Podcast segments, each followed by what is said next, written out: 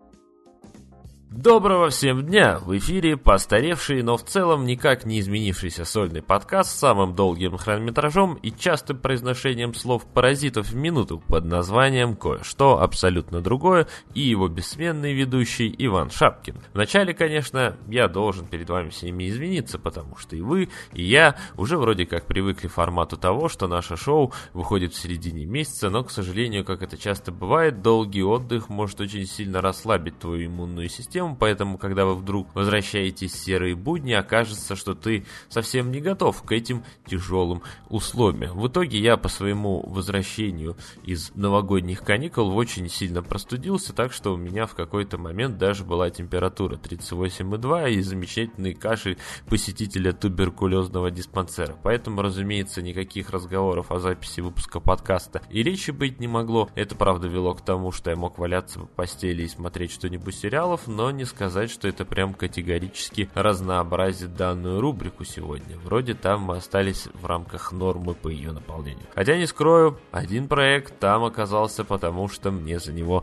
заплатили денежку, что, наверное, влечет к тому, что мне следует очень серьезно задуматься о системе патронажа, благодаря которой я бы мог рассказать свои вводные впечатления о первых сериях какого-нибудь ТВ-шоу, которое до этого было мной проигнорировано. Правда, я до сих пор думаю, какую расценку на него вести. Типа 5 долларов 4 серии, это как-то маловато, тем более, что шоу бывает совсем разный, хронометраж сезона тоже может быть разный. В общем, будем думать. Но пока, как бы, единственный вариант, который мне кажется более-менее разумным, это 6 долларов за 4 серии, то есть по 2 доллара за один эпизод. Вообще, конечно, я свое начальное слово думал начать э, не опять с денежного вопроса или того, что вы меня пожалели из-за того, что я такая досада заболел в январе, а с того, что на самом деле этот выпуск выходит специально в такой период, когда на планете по всем календарям наступил Новый год, в том числе и в азиатском регионе, где, как я знаю, у нас есть слушатели. Правда, я точно также знаю, что дата официального перехода на год свиньи это 5 февраля, но поскольку мои коллеги по работе из Тайваня и Китая уже ушли на свои каникулы, будем считать, что это фактически произошло. Поэтому начнем мы, собственно, наш выпуск с этих самых итогов года, поскольку очевидно, что тратить время на текстовый разбор традиционный для меня довольно тяжко, поэтому я помимо обычной фильмовой десятки, которую, кстати, разумеется, вы уже к текущему моменту, вероятно, знаете, если только не являетесь нашим новым слушателем, который попал на нас случайно благодаря рекомендациям в ленте контакта. Э, соответственно, помимо фильмов, я еще также хотел кое-что рассказать и по музыкальной части, потому что где-то же надо оставить свое упоминание о том, что у меня играло на телефоне или компьютерами. Правда, тут стоит отметить э, определенную тенденцию, которая заключается в том, что мне так понравилась музыкальная подборка из 2017 года, что у меня, если честно, сложилось впечатление, что фактически большую часть времени я слушал именно тех исполнителей, которые запали запали мне душу именно э, в прошлом году, но все-таки больше десяти, больше десяти таких важных имен э, за 2018 год все же у меня набралось. И именно эти товарищи сделали мне и моим ушам очень хорошо в прошлом году. И, пожалуй, первым я здесь упомяну замечательный коллектив под названием E-Worry Hours, на которых я наткнулся, ну, совершеннейше случайно, когда искал э, песню, зная только ее название. Это было, по-моему, песня называлась Hello Honey, и в итоге вместо нужного мне товарища, по-моему, это был какой-то там диджей, я нашел совершенно другой коллектив с клипом, напоминающим немного Уэса Андерсона, пришедшего на производственный склад, где до этого типа снимали клип э, товарищи из Og Go. И изначально у этой инди-команды был состав, который типа составлял из дуэта брата и сестры и их нескольких друзей, но потом почему-то сестра от этого э, клуба и по интересам отвалилась, но при этом она не сделала его хуже, что самое важное. Да, и самое прекрасное, что песню Hello Honey я на самом деле уже использовал в одном из наших подкастов, так что, скорее всего, вы даже ее прямо сейчас узнаете. My fickle heart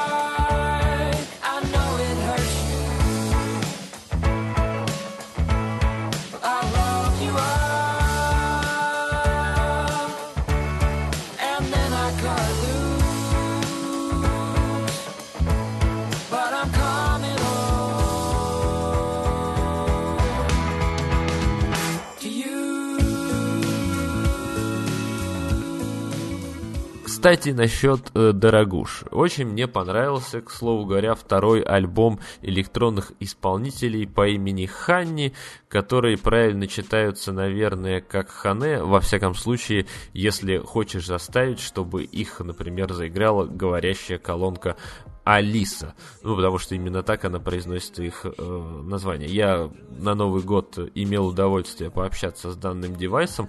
Мне очень-очень понравился. Даже загорелся я в какой-то момент э, себе сам купить. Но проблема в том, что под Алису, я бы так сказал, нужно, разумеется, еще иметь соответствующий телевизор. Вот мой телевизор из, получается, какого? Philips 2000 какого там, ну, наверное, 13 или 14 года, он отстоит отстает от современных требований, то есть это наличие доступов к различным сервисам, типа там э, доступ к Netflix прямо с телека, а не через консоль PlayStation, э, или там Amazon Prime, Иви, Ока, то есть все вот эти вещи, они очень здорово как бы вклеплены в, в интерфейс Алисы, но с другой стороны, сам факт того, что ты все время можешь такой Просто идешь и такой говоришь, Алиса, а поставь мне, пожалуйста, вот такого-то исполнителя, такой-то альбом очень сильно раскрепощает и заставляет тебя на какое-то время забыть того, что ты раньше слушал музыку, уткнувшись в наушники и телефон. Но, как оказывается, именно за вот этим самым, на самом деле,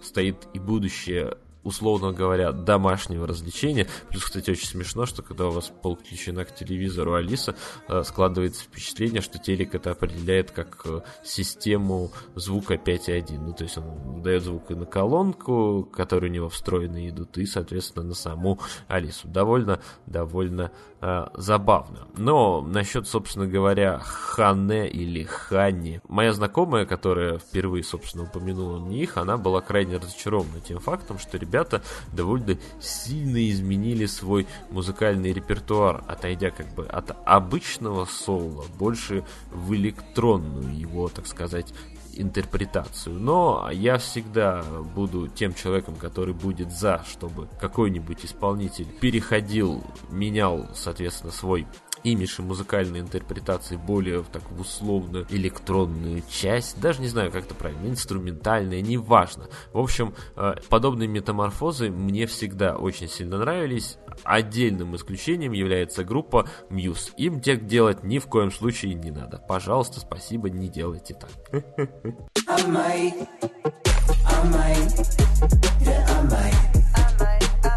Fake my death tonight.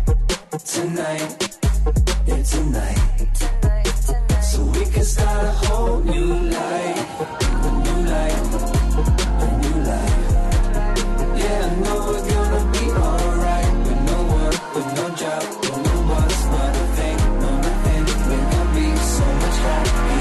слову об еще одних э, прекрасных ребятах из поп-электронщины, о которых стоит упомянуть за прошедший год, это, разумеется, Capital Cities. У их новой пластинки была только, пожалуй, одна проблема. Половину из нее я слышал заранее благодаря всяким синглам и эпишкам. Вот вообще никогда не люблю это дело, то есть судить по альбому по синглам, потому что часто, очевидно, синглы это самое крутое, что делает музыкант. Альбом уже, как правило, малость похуже и сделан, так сказать, для галочки. Но в любом случае у столичных городов все в порядке, и новая их пластинка ни капли не уступает по своему качеству и их дебюту.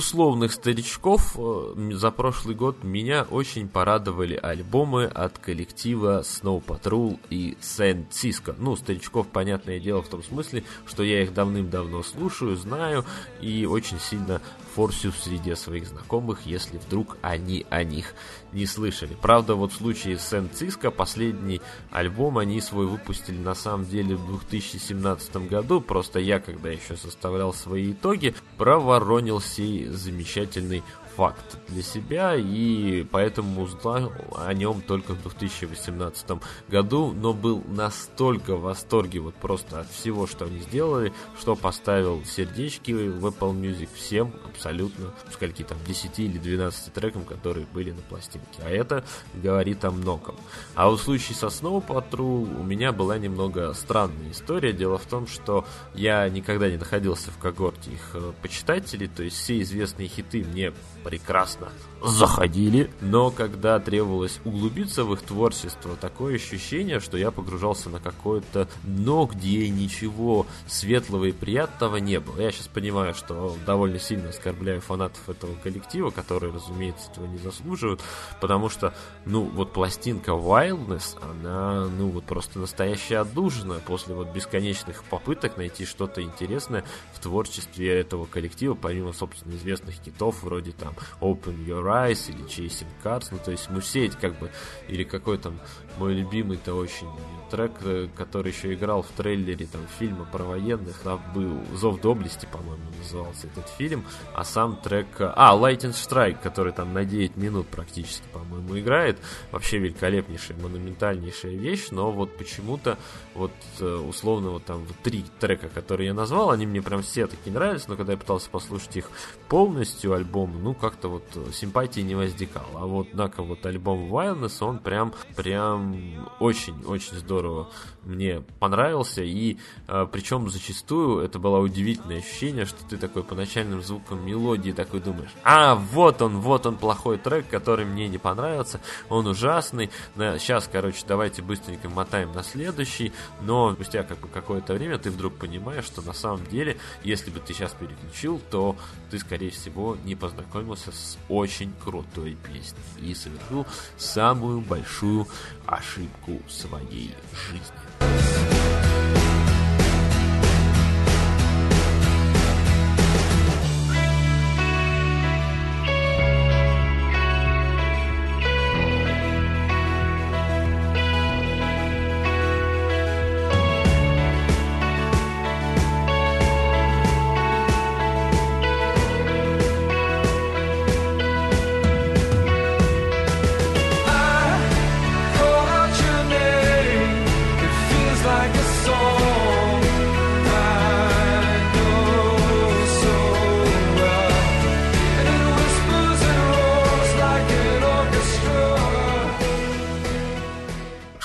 Похожее, к слову говоря, случилось у меня и в случае Panic at the Disc. Не в том смысле, что я долго пытался ими проникнуться, чтобы понять, откуда шум вокруг группы, а просто потому, что довольно долго разделял точку зрения своего коллеги из подкаста «Один дома», который говорил, что данный коллектив – это коллектив для досых. Guess what? Мы оба были неправы, причем настолько, что я, по-моему, два раза вставлял этих ребят в подложку подкаста.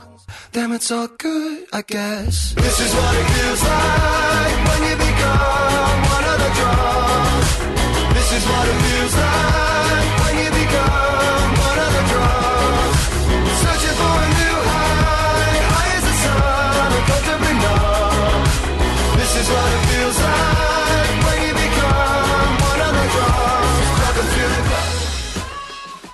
прям совсем большим открытием этого года я хочу отнести для себя некоего исполнителя по имени Мессита, о котором вы наверняка никогда не слышали. Я на него наткнулся, страшно сказать, когда был в гостях, и там в качестве фоновой музыки была включена YouTube-трансляция Chill Out Radio. Ну, знаете, там, где эта японская девочка делает уроки, а, а в это время как бы, ну, идет бесконечная трансляция в течение, может быть, уже нескольких лет, или суток, или месяцев, месяцев, самых там максимально таких релаксных треков, которые отлично подходят под фоновую музыку, и на самом деле очень бы хотелось, чтобы прописались у тебя, так сказать, на плеере. Помнится, была очень печальная история, то, что когда там, по-моему, одну из самых знаменитых э, чиллаут трансляций короче, взяли и забанили, и все там, типа, в Твиттере, короче, шутили, что вот, наконец-то, бедная девочка доделала все свои уроки. Ну, там просто очень красивая такая анимация была. А, да, и, конечно, я не знаю, как можно забанить такую трансляцию, это просто ужасно. Ну, в общем, как-то один из треков мне прям так запал в душу, что я решил его зашазамить, и мне открылся в итоге самостоятельный инди-исполнитель по имени Джеймс Колли, если я правильно прочитал его имя, а, который без всяких лейблов, собственными силами выпустил к текущему моменту 7 очень неплохих альбомов. И да, записал, спел, аранжировал, продюсировал, все это он только один. Короче, очень рекомендую обратить на него внимание, получается почти как ЮАФ, э, но только американского разлива и, наверное, победнее, хотя человек, если смог записать 7 альбомов, они выходят в Apple Music, вряд ли он прям такой уж бедный.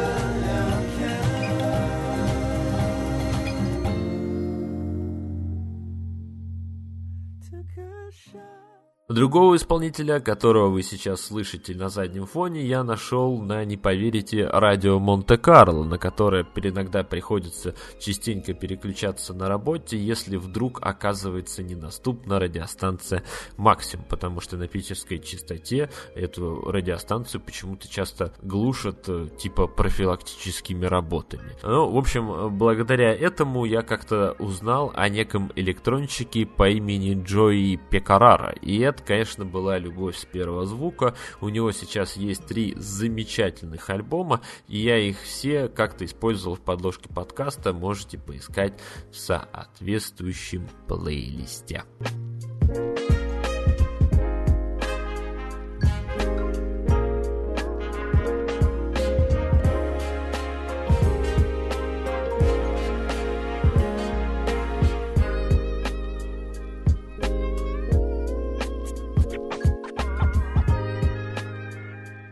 Ну и последний электронщик, о котором я здесь должен вскользь упомянуть, это Petit Biscuit, молодой британский исполнитель, ему, по-моему, всего 18, если я ничего не путаю, которого я случайно увидел в рекомендациях на ютубе, и его лайф-версия трека проблемы, которые он исполнял вместе с певицей по имени Бене, по-моему, ее зовут, заставили в срочном порядке идти искать его дискографию. Не слишком большую, к сожалению, к текущему моменту, хотя главная проблема с треком «Проблемы» — это то, что на альбоме его поет совершенно другой исполнитель. И это, конечно, довольно сильно мешает наслаждаться этим замечательным треком, но что поделать, нельзя получить все и сразу.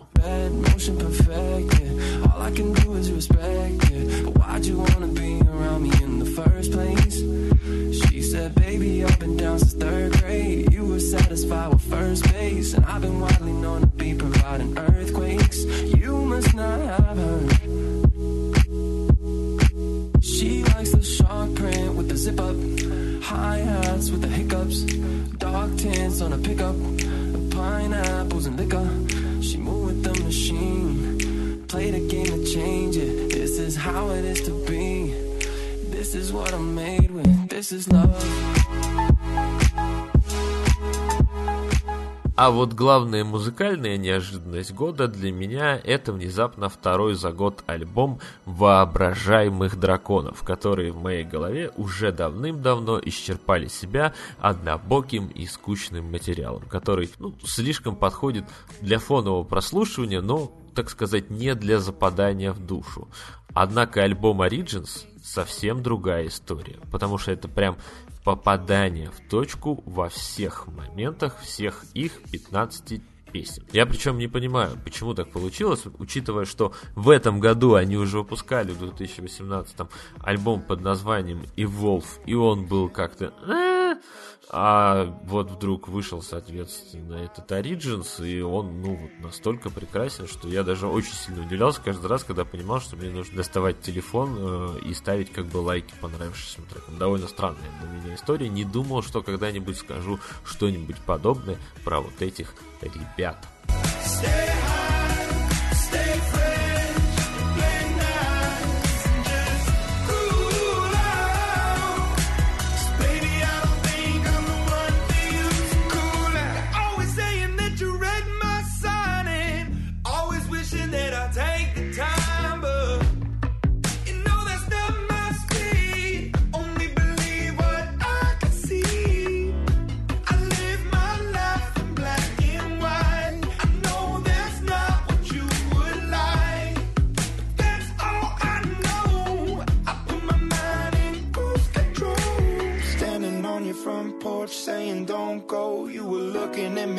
saying just go home and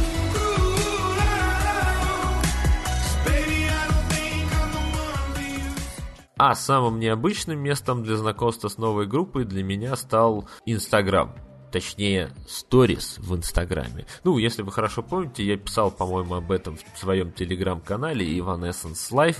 Меня, на самом деле, понятное дело, бесит подобные условные музыкальные посты, особенно если ну, там автор делает, например, только скриншот а не записывает кусочек трека с экрана телефона, мол, типа, сам догадайся, что я там, типа, слушаю. Ты ж, типа, пойдешь, наверное, загуглишь сразу, кто там, типа, играет. Ну, а ведь, по идее, к текущему моменту все смартфоны обучены этому нехитрому действию, когда ты можешь взять и записать то, что у тебя играет на экране телефона. Это ж красиво выглядит очень. Ну, в общем, э, большинство людей, как я понял, все же упускают шанс того, чтобы рассказать о каком-нибудь исполнителе своим фолловерам, которые это все дело э, в большинстве своих случаев игнорируют. Но, в общем, как-то так, перед завтраком я вот узнал об замечательном британском коллективе под названием Jungle, играющих в жанре соул с приставкой модерн и Нео. И да, 15 секунд было как бы вполне достаточно, чтобы понять, что равнодушно пролистывать эту историю совсем не стоит, а лучше, скорее всего, побыстрее отправиться на сервисы, где вы берете музыку, не знаю, Яндекс, Google, Apple Music, дабы, собственно, продолжить знакомство с сим коллективом, э, которое, разумеется, как вы могли догадаться, если об этом я упомянул здесь в подкасте, меня и капли не разочаровало. Будут на следующей неделе в Питере, ждите отчет с концерта в следующем выпуске подкаста. Ну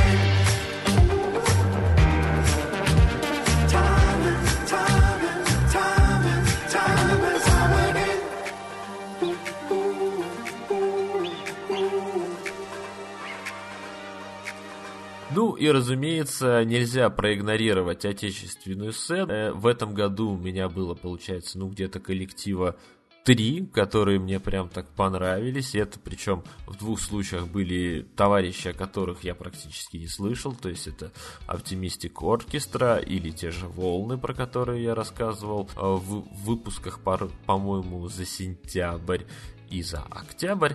А, но я бы хотел на самом деле вот выделить именно тот альбом отечественного коллектива, который мне вот прям настолько понравился, что я вот его слушал несколько дней подряд, что на самом деле достаточно сложная вещь, потому что и не часто случающая, потому что обычно ты такой, даже если тебе кто-то там типа нравится, ты можешь его ну один, ну два раза послушать, а потом снова как бы вернуться э, к этому традиционному для тебя, ну, во всяком случае, я так делал. Может быть, делать по-другому. Режиму шаффл, когда у тебя там играет, там, не знаю, 9 тысяч, короче, треков, э, которые находятся у тебя в библиотеке, может быть, на самом деле больше, э, не считал, надо проверить, кстати. А, и ты такой как бы забываешь о том, что, ну да, был такой альбом, можешь вспомнить только о нем, если вот так же заморочишься, как я, типа подводить итоги года будешь. Соответственно, коллектив, о котором я говорю, называется Краснознаменная дивизия имени моей бабушки, у которой э, в этом году вышел четвертый официальный, ну точнее не в этом, в прошлом, в прошлом, в 2018 году вышел замечательный альбом под названием «Увы». Э, там всего 7 треков, длится он 29 минут, но эмоций положительных от него э, остается тебе на заметно большее продолжительное время. Э, я, по-моему, собственно говоря, к основной дивизии имени моей бабушки упоминал, собственно, как раз в контексте разговоров про Optimistic Orchestra и досадную историю с тем, что вот как бы новый альбом, презентация, нужно ехать по городам и селам, и в итоге альбом они, по-моему, выпускали, короче, в ноябре. Презентацию этого альбома, соответственно, первую поставили тоже как бы на ноябрь в Москве, а в Санкт-Петербурге только, соответственно, на январь. И эта презентация как раз прошла 19 января, я там, разумеется, был. Причем очень радостно, что был я в новом, как бы для себя месте, ну, потому что, знаете, иногда приятно открыть в городе для себя новую концертную площадку, о которой ты, если, может быть, и думал, или слышал, но у тебя мнение о ней как бы было какое-то не особо сильно казистое. Речь сейчас идет о месте под названием Opera Concert Club. Он находится на набережной водного канала, это там буквально в 7 минутах пешком от э, станции метро э, Балтийская. И, разумеется, я, когда в свое время частенько ходил э, от работы, поскольку я работаю на метро Нацкой, часто бывает, иногда делаю пешие прогулки в сторону того же, не знаю, Варшавского экспресса в кино, если иду, или, например, в клуб «Космонавт» на какой-нибудь концерт. Я часто, как бы, проходя мимо, собственно говоря, этого здания, думал, что это, ну, какая-то, знаете, забегаловка, потому что, ну, внешне клуб выглядит достаточно неказисто. С другой стороны, у нас на самом деле многие клубы внешне выглядят неказисто. Тот же А2, что скажешь по нему, что это замечательная э, площадка, или ну, прошу прощения, если меня вдруг слушают люди, работающие в А2, или ребята, которые душой и верой стоят за эти клубы, а, или там, не знаю, тот же космонавт. Космонавт вообще напоминает, короче, вот внешне, ну, если на него вот стоя как бы на улице, можно подумать, что это как бы здание там бывшего какого-то там кинотеатра районного масштаба или там дома культуры, тоже подобное. На самом деле, мне кажется, из всех э, условных таких концертных площадок нравился, как выглядел э, Главклаб, когда он переехал на улицу профессора Попова, и то, ну, с такой как бы оговорочкой, что это вроде как бы на самом деле была та же самая история, что э, с таким, знаете, совдеповским, короче, дизайном, э, но при этом какая-то душа в нем все-таки сохранялась. Ну и как бы там виден был масштаб заведения. Жалко, жалко, конечно, что закрыли прям каждый год тоскую или месяц неважно.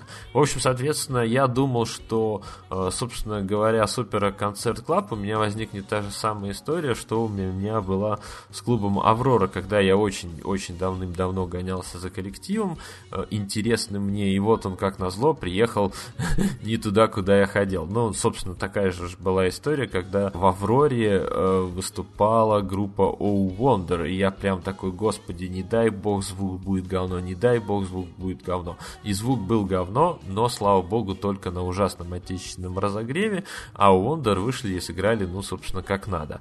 А, а за краснознаменной дивизией моей бабушки я гоняюсь тоже достаточно давно.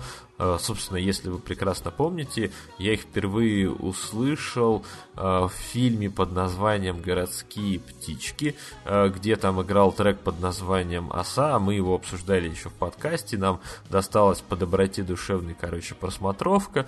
А, фильм, конечно, конечно, был, мягко говоря, ну, такое, традиционная, как бы, история для дебютного отечественного фильма, но, как бы, вот, группа, которые там были, участвовали в саундтреке, они, ну, вот, прям реально были из тех случаев, когда что-то, типа, там хорошее, потому что там, помимо же дивизии, был и Помпей, и Электрофорез, и кто-то еще, но, в общем, э, я после этого очень сильно хотел как-нибудь услышать краснознаменную дивизию имени моей бабушки вживую.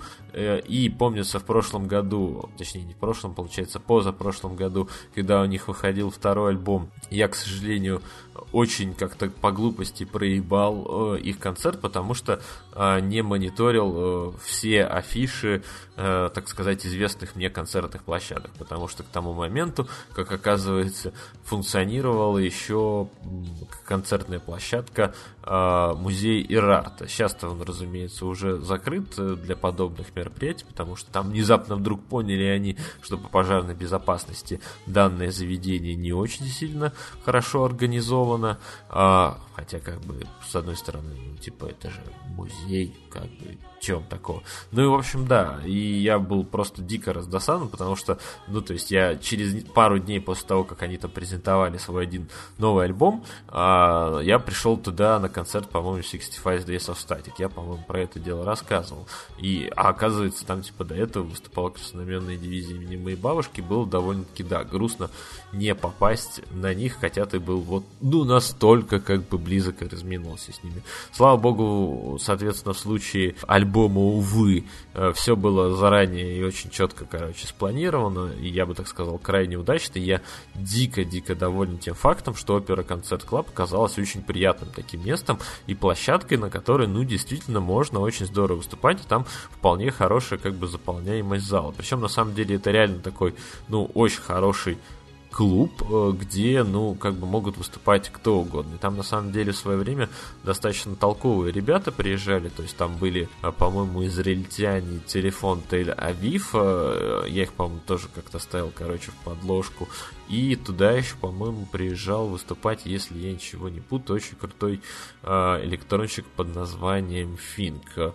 Но если говорить про, собственно, концерт Краснонаменной дивизии бабушки, который прошел буквально вчера, а, то это, конечно, была, ну, вот просто настолько неожиданно здоровское выступление, что я вот не ожидал, что отечественный коллектив может быть настолько хорош. Ну, в том смысле, что вот вроде бы каждый раз там я типа хожу на концерт и говорю, о, как здорово, ничего себе, а эти ребята типа там хорошо играют. Ну ладно, там условно оптимистик оркестра, у них э, за плечами там несколько десятилетий опытов, наверное, правильно говорить, да, десятилетия э, опыта, и они все-таки при этом играют, ну, такую музыку более расслабленного темпа, или там вот условные волны, но это типа там молодые, короче, хипстеры, которые только себя вот в данный момент, короче, находят, а краснознаменные дивизии моей бабушки, они уже, извините меня, записали 4 альбома, правда, почему-то э, в официальных сервисах вы можете найти только 3, самый первый их дебютный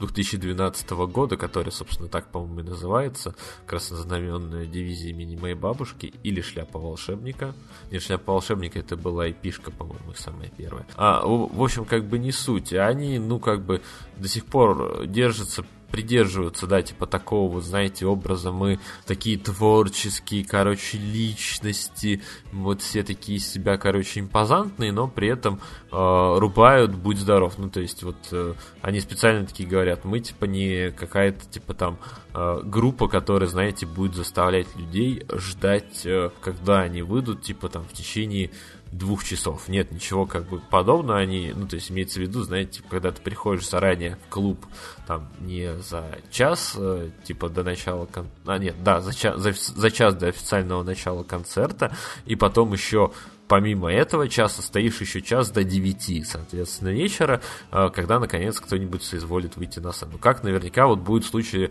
например, коллектива Джангл, на которых я иду, собственно говоря, в следующее воскресенье.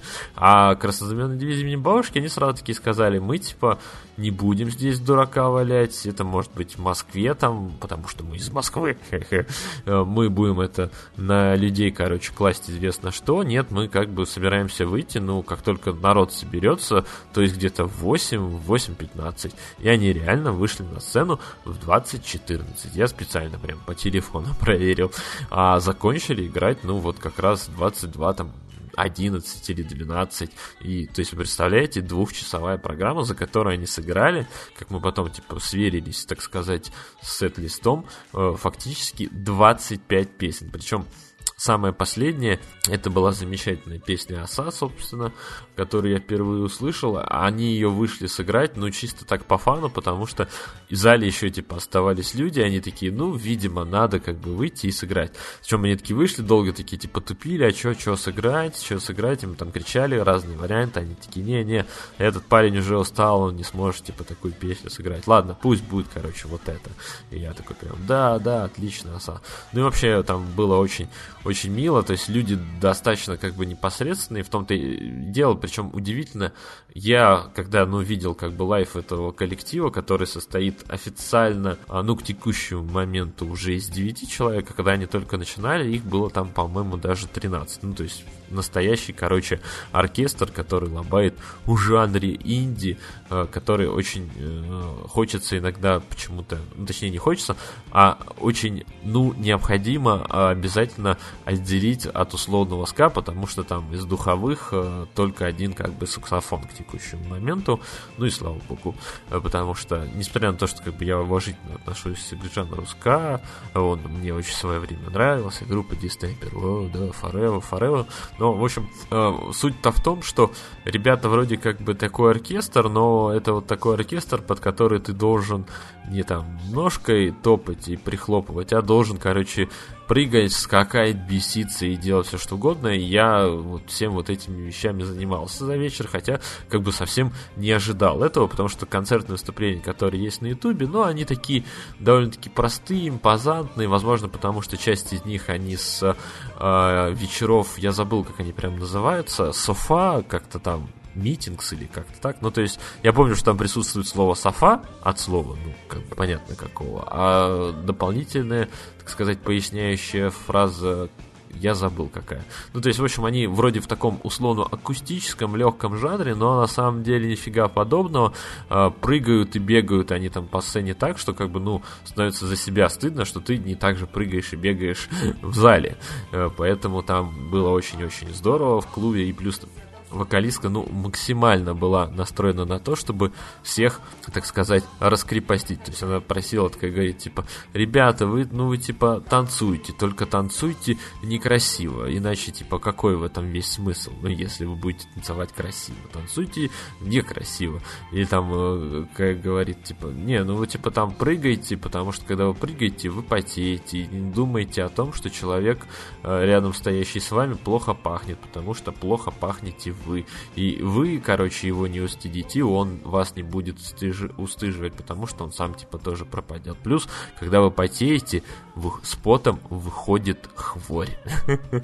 Ну, это было потрясающе, да, и особенно мне понравилась ее фраза, когда она, типа, такая говорит, «А вы, типа, кто, ребята, в первом ряду стоит, очень сильно рискуете, потому что, когда мы поем, мы очень много плюемся, я могу вас плюнуть. А еще, типа, кто снимает на телефон или фотоаппарат, аппарат, не снимайте, пожалуйста, очень крупно наши рты, потому что там может не хватать зубов. Да, ну, в общем, короче, да, это было очень здорово. Плюс после того, как, ну, собственно, концерт закончился, а, можно было очень легко и непосредственно пообщаться с группой, потому что, ну, они сами говорят, что мы, типа, хорошо, что мы, типа, группа не профессиональная, можем себе позволить некоторые вещи. Ну, и плюс у меня, как бы, нашлась знакомая, с которой я работал раньше, которая а, знала, собственно говоря, клавишника группы, и мы там очень мило, собственно говоря, с ним побеседовали. Он такой, о, да, типа, здорово, помню, типа, фильм «Городские птички», вот, видишь, мы, типа, в последней песни как раз играли оттуда, типа, все очень здорово, типа, сложилось. Да, в общем, альбом, увы, замечательный. Если вы его не слушали, пожалуйста, послушайте. Если вообще не слышали никогда про красномерную дивизию имени бабушки, тоже обязательно послушайте. Ну, не знаю, э, вот хорошие треки, которые там пробивные сразу же вас настроят на соответствующий лад. Это, разумеется, оса, это, разумеется, кики, это, разумеется, трубный бит. Что там может быть еще? А, ну, Тостер классный трек, подходящий для такого э, знакомства с коллективом. Или э, тоже вот э, замечательная песня э, Саша... Маша и Сью, по-моему. А, нет, ну как-то Саша, Таня и Сью. Возможно так. Не уверен. Но в любом случае, коллектив замечательный. С их помощью я открыл для себя концертный сезон в этом году. В нем будет на самом деле много еще, наверное, интересных товарищей, потому что к нам в марте вроде собирается заглянуть ЮАФ, на которого стоит идти, потому что его новый альбом был достаточно хорош. А, но есть коллектив, на который мне надо пойти, поехать в Москву, видимо, потому что как бы Питер опять игнорирует. Э, но при этом это коллектив, который официально от меня получил в этом году звание худший лучшего музыкального альбома, который только можно было выпустить. И как назло, вот он с этим дурацким альбомом едет на, собственно говоря, презентацию тура в туре в нашу страну. Это группа Интерпол. Альбом я, кстати, уже забыл, как называется, настолько он мне не понравился, настолько он, э, я бы так сказал, категорически бесполезен, но как бы ничего с этим фактом, увы, не поделать. Э, очень-очень грустно и, я бы так сказал, несправедливо, учитывая, что как бы до этого Интерпол, ну, каждый раз э, стрелял четко в десяточку, мне всегда все у них нравилось, но единственная, как бы, на самом деле, объективная причина, для которой, собственно говоря, и стоит идти на концерт группы, которую ты любишь, но которая выпустила плохой альбом, это для того, чтобы тебе этот альбом, э, ну, стал больше нравиться. Потому что та же самая история была у меня, по-моему, с кем? А с White Lies, то есть они вот, я был на их дебютном концерте, и потом, собственно говоря, пошел а, на второй, когда они уже выпустили, э, соответственно, второй альбом, который был заметно хуже их дебютника, но как бы после того, как ты послушал его вживую, ты сказал, ну, как бы на самом деле не все так уж э, плохо или там ужасно, как раз-таки помогать. Единственное, что эта штука не с, э, сагитировала меня вот в случае, например, Мьюз, потому что Мьюз как-то уже давным-давно находится в такой какой-то, я бы так сказал, творческой прострации, и лучших, э, ну, то есть, поня... они, наверное, сами уже прекрасно понимают, что не смогут никогда там записать песни, которые были бы круче, там, ну, не знаю, вот альбома Supermassive Black Hole, э, или как он правильно это называется. Ну, в общем, вы поняли, по-моему, это альбом 2006 года, но при этом на самом-то деле у них же вот э, альбом, э, собственно, с вот этими замечательными треками, там, типа а, Uprising или этот, э, как его... Ну да, собственно, 2009 год, Resistance and Close Desires, дико-дико я люблю, собственно говоря, эти треки, но вот после этого они же, ну, не смогли больше ничего, короче, классного выдать. И, собственно, вот этот альбом Second Low, он хоть и был довольно-таки неплохим, э, но он оставил после себя не самое приятное впечатление. Хотя, конечно, когда вышел вот эта как бы херня прошлогодняя, мы поняли, что на самом деле Second Low был еще вполне себе нормальный. Да, да. Но, к слову говоря, вот всяких, так сказать, выходных мероприятиях я же в декабре, после того, вот как раз как записал к чат, и вы его, соответственно, послушали, то есть он вышел для вас официально 14 декабря, у меня там была запланирована довольно-таки интересное мероприятие под названием э, «Поход на хоккей». Я до этого никогда не был на данном виде спорта, и поскольку, ну, мне всегда нравилось, как он выглядел, ну, по телевидению, а, там всякие такие напряженные баталии, ну, то есть я очень активно смотрел, собственно, наш тот самый чемпионат мира, на котором мы в финале одолели канадцев, очень здорово, какой это был, 2008, по-моему, 9 короче, год, но при этом, к слову, не проникся клубным хоккеем, что, наверное, показательное, я очень хотел посмотреть хоккей вживую, ну, потому что любопытно же увидеть, как это все выглядит, э, соответственно, на, как правильно сказать, ну да, вживую, на трибуне болельческой. Но, к сожалению, вариант тот, который я выбрал, оказался не самым удачным, потому что этот был вариант э, просмотра хоккея на футбольном стадионе. Дело в том, что наше э, дорогое спортивное руководство очень сильно задумалось над тем фактом, чтобы осуществить такую вещь, как историческая хуйня как я это про себя называю. То есть они хотели э, сделать так, чтобы, соответственно, со сборной России и, соответственно, с какой-нибудь спортивной ареной был связан какой-нибудь рекорд. Ареной, которую выбрали для места проведения матча, стала, соответственно, арена стадиона Санкт-Петербург, э, на которой, собственно, играет «Зенит», и где решили, э, соответственно, поставить исторический рекорд по количеству людей, которые посетили этот матч. При этом, как бы, было очевидно, что э, даже там, ну, сделав там дополнительные трибуны и все такое прочее, вряд ли можно было, ну, типа, добиться результата, который бы, ну, стал, соответственно, первым. Ну, то есть, очевидно, очевидно, что те организаторы, которые, типа, придумали всю эту историю, они надеялись, ну, хотя бы там, не знаю, войти в какую-нибудь там пятерку, десятку и тому подобное. И как бы самое показательное в том, что, несмотря на все их старания, они, по-моему, даже, собственно, пятерку не попали. То есть там, по-моему, результат для того, чтобы показаться был в пятерке, это был какой-то, по-моему, немецкий матч, э, с кем я не помню, они сражались. Но там где-то за 80, что ли, тысяч были показатели. А в итоге на вот, собственно, первой игре, то есть там было два матча, они там, по идее, получается, проходили с разницей в неделю. Один это матч был э, между соответственно, сборной России и Финляндии в рамках, так сказать, турнира Первого канала, который, как я понял, по факту на самом деле никому не упал, никому не интересен. Это, как, не знаю, Кубок э, де Соль,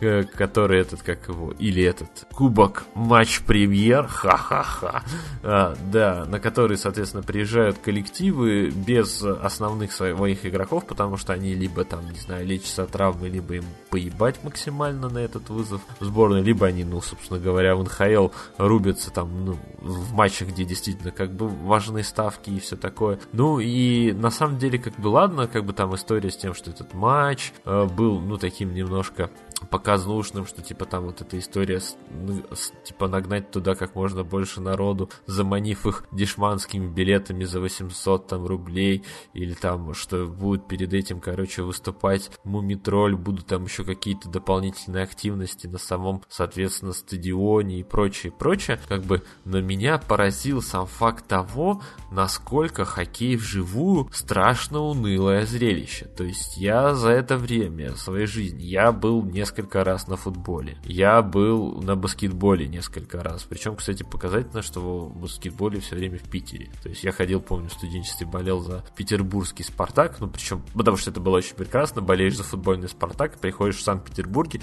на стадион и кричишь «Спартак!» Очень весело, очень приятно, и тебе за это никто не бьет морду.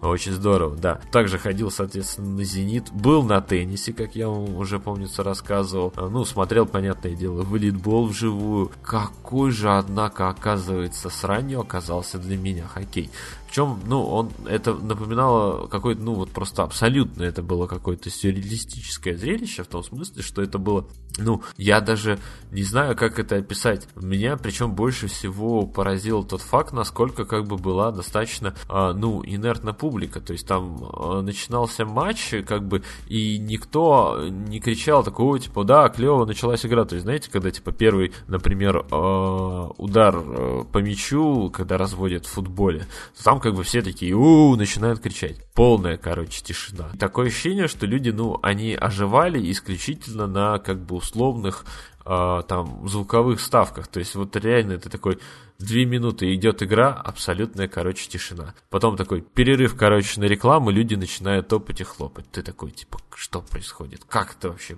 Что, что вообще не понятно? И это, причем, еще, наверное, главная проблема в том, что, э, собственно, матч в итоге завершился со счетом 5-0, и финны, ну, они вообще играли просто отвратительно и неинтересно. Настолько им было поебать на эту игру, что мне было жалко тех болельщиков, которые приехали, соответственно, из Хельсинки в Питер, но они, наверное, им повезло, что они наверняка еще, помимо, собственно говоря, этого матча, посмотрели на город, потому что иначе приезжать только вот ради вот такой безвкусной, отвратительной игры, но это просто, просто ужасно. В итоге мы вот просто такие сидели с моим приятелем и с нашим патронщиком Димой Князевой. Дима, привет. И такие вот просто как мы вообще здесь оказались, что мы здесь забыли, что это вообще такое. Ну, причем я думал, что как бы может быть это только у меня такое впечатление, но как бы и у моих соседей было примерно похожее впечатление, но единственной как бы альтернативной точку зрения я узнал, собственно говоря, от своего приятеля, который с работы, который тоже как бы ходил на эту игру, и который мне прям так рассказывал, что они типа отлично болели, отлично кричали, у них была замечательная трибуна, а я при этом не понимал, как, где, что и почему это произошло, потому потому что, ну, логики во всем этом, ну, не было просто, короче, никакой. Э, ну, то есть, хоккей это ужасно, никогда как бы его больше не буду смотреть. Не то, что вживую, да, даже э, по телеку, наверное, э, с меньшим интересом теперь буду смотреть, хотя как бы до этого, ну, он мне не вызывал настолько отторжения, но это, не знаю, как будто я узнал что-то страшное о нем, да, например, тот факт, что хоккей говно. Кстати, насчет рекордов, это же не была не первая так условная попытка попасть в аналы истории. А, потому что в свое время у нас, помнится, была в Норильске такая удивительная, короче, история. А, город Норильск решил прославиться тем, чтобы попасть, соответственно, в книгу рекордов Гиннесов не только благодаря тому, что у нас вот есть наш а, грязный норильский комбинат, который портит атмосферу, соответственно, а, и жизни всем людям, которые живут вокруг этого а, ужасного сооружения металлургического, и который, соответственно, любит травить не только только нас, но и весь буквально, короче, окружающий мир, а, они решили провести такую странную вещь под названием а, мини-футбольный турнир и попасть, собственно говоря, в книгу рекордов Гиннесов благодаря тому, что они проведут а, за день больше всего матчей по мини-футболу. Ну и понятное дело, чтобы э, не было очевидности, искусственности данного мероприятия, а туда, соответственно, вместо школы нагнали все учеников, чтобы они ну, там делали вид, что активно, короче, болеют за выступающие команды. Я не помню, кстати, сколько в итоге э, провелось матчей в тот день, чтобы попасть в книгу рекордов Гиннесов, но меня как бы сама как бы такая вот формулировка, то, что мы делаем максимально, короче, искусственный рекорд, непонятный, короче, ерунда, но вот ради вот такой вот просто херни. И я помню, что мне вот рассказывали ребята из моей как бы предыдущей школы, э, с которыми я пересекался, то, что они как бы, да, это было просто ужасно, особенно когда к ним подбегал, типа, вот условно этот промоутер в костюмчике, который, типа, кричал, ну, давайте, типа, поболеем, поболеем, э, махал-то, короче, руками, на него все так, типа, смотрели, ты что, дурак, зачем? Да, но хотя турнир, который начинался уже потом, то есть после того, как отыграли эти чертовы любители, э, он был заметно более интересным, и там, правда, все было понятно, кто в итоге выиграл. Разумеется, Норникель, команда Норникеля выиграла, как неожиданно, да. Но это было более, я бы так сказал, приятное к просмотру участие в историческом рекорде, чем вот та ерунда, которая, собственно, была э, у нас на стадионе Санкт-Петербург. Тем более, что как бы по факту никакого рекорда в итоге поставлено не было, потому что там все время ребята пытались, короче, это подтасовать цифры, там, типа, говорить, что вот, типа, там на матче сегодня там присутствует сколько-то там 70 чем-то, короче, тысяч, а всего людей, посетивших-то, типа, все мероприятия, связанные с этим делом, было там 80 с чем-то. Рекорд состоялся, и ты такой, типа, чего, как, по идее, нет никакого рекорда, нет, что вы мне тут втираете. Но да, но это обычная история с нашей отечественной э, показушностью и попыткой показать, что мы типа крутые на фоне всех остальных. Очень странная история, я не понимаю, как это так вообще, короче, случилось. Итак, час спустя мы вдруг вспоминаем о том, что у нас тут итоги как бы года, я, извините, отвлекся. Ну, собственно говоря, итоги года, о которых стоит еще поговорить, это, собственно говоря, мои 10 лучших фильмов за прошедший год. И вы, короче, почти про все из них слышали. Я даже, что самое удивительное для себя, когда, собственно, составил этот топ-10 фильмов, понял, что я писал практически все из них. Ну, то есть, я не знаю, я мог там написать не рецензию на котах, но хотя бы пост в телеграм-канале, который, типа, мог э, навести людей как бы на мысль о том, что этот фильм пропускать не стоит. И это, кстати, довольно-таки хороший показатель того, что кино как бы действительно клевое, действительно заслуживает внимания, и что оно вот было сделано, ну, как бы не зря. Единственное, что я вот очень долго как бы э, составлял свою десятку, ну, в том смысле, что мне было ясно, кто будет там в первой, соответственно, пятерке, там было довольно-таки сложно что-то, я бы так сказал, поменять, кого-нибудь ставить неожиданного, но вот именно последнее место, точнее, десятое, да, оно вот у меня получило корректировку, потому что мы же, типа, составляли накануне Нового года собственный, типа, топ-15 фильмов, там, типа, голосование у нас было внутри редакции. И я, когда, собственно, отправлял на э, редакторскую десятку, у меня там был один фильм, соответственно, э, в конце, а в итоге, как бы, когда, собственно, я 31-го опубликовал э, новый список, то у меня поменялось представление. Изначально у меня, собственно, на десятом месте стоял фильм «Паранормальное». Да, то самое, тот самый, короче, замечательный э, ужастик инди, который, на самом деле, разумеется, не какой-то не ужастик, а такая очень классная, фантастическая семейная драма с неожиданной историей и с тем фактом, что вот ребята почти как тот же самый Шьямалан сделали свою собственную, так сказать, киновселенную, которая вот строится вокруг там одной интересной как бы истории, но при этом на самом деле вся эта история это вот только вот фонд для того, чтобы показать крайне интересную семейную, ну да, вот такую драму о том, типа, как важно быть услышанным. Очень хороший фильм, но, к сожалению, я был вынужден его из топа все-таки ликвидировать, поставить на 11 место, потому что фильмом, который меня впечатлил, так сказать, под конец года, внезапно оказался Аквамен Джеймса Вана. Да, ребята, это полный, короче, пиздос, полная неожиданность для меня самого, потому что я, собственно, пошел такой на этот фильм. Ну, то есть я понимал, что, типа, люди его там какие-то активно, короче, такие ругают, но при этом, на самом деле, у меня было достаточно четкое контрмнение, которое меня довольно сильно убедило в том, что, скорее всего, кино мне очень сильно понравится. Хотя, как бы, по всем трейлерам было видно, что это, ну, почти та же самая, короче, Черная Пантера, только э, с меньшим как раз-таки количеством пав пафоса. И это, наверное, самое прекрасное, может быть, вообще дополнительным играет фактором тот роль, то, что там достаточно мало черных или черный только злодей, ха-ха-ха, внутренний расист очень доволен. А, да, ну и, соответственно, там процветает, я бы так сказал, обычный мультикультурализм, то есть там просто как бы множество культур, они вот там конкретно одна африканская, это дурацкая унылая страна, которая, ну, надоела а, буквально там минут через 20 или 30, и ты уже только пытаешься понять, блин, как они живут, как они функционируют, как о них не узнал никто другой на свете. Ну, то есть я даже, я, я даже не знаю, как это можно на самом деле описать, но в любом случае Аквамен это полная противоположность Черной Пантеры. Это, короче, вот просто настоящий детский у меня взрыв восторга, ну то есть это вот комикс, когда ты типа, а, оказывается, комиксы это как бы клево. Причем очень здорово, да, на самом деле было его посмотреть, э, ну вот там, после Человека-паука сквозь вселенной,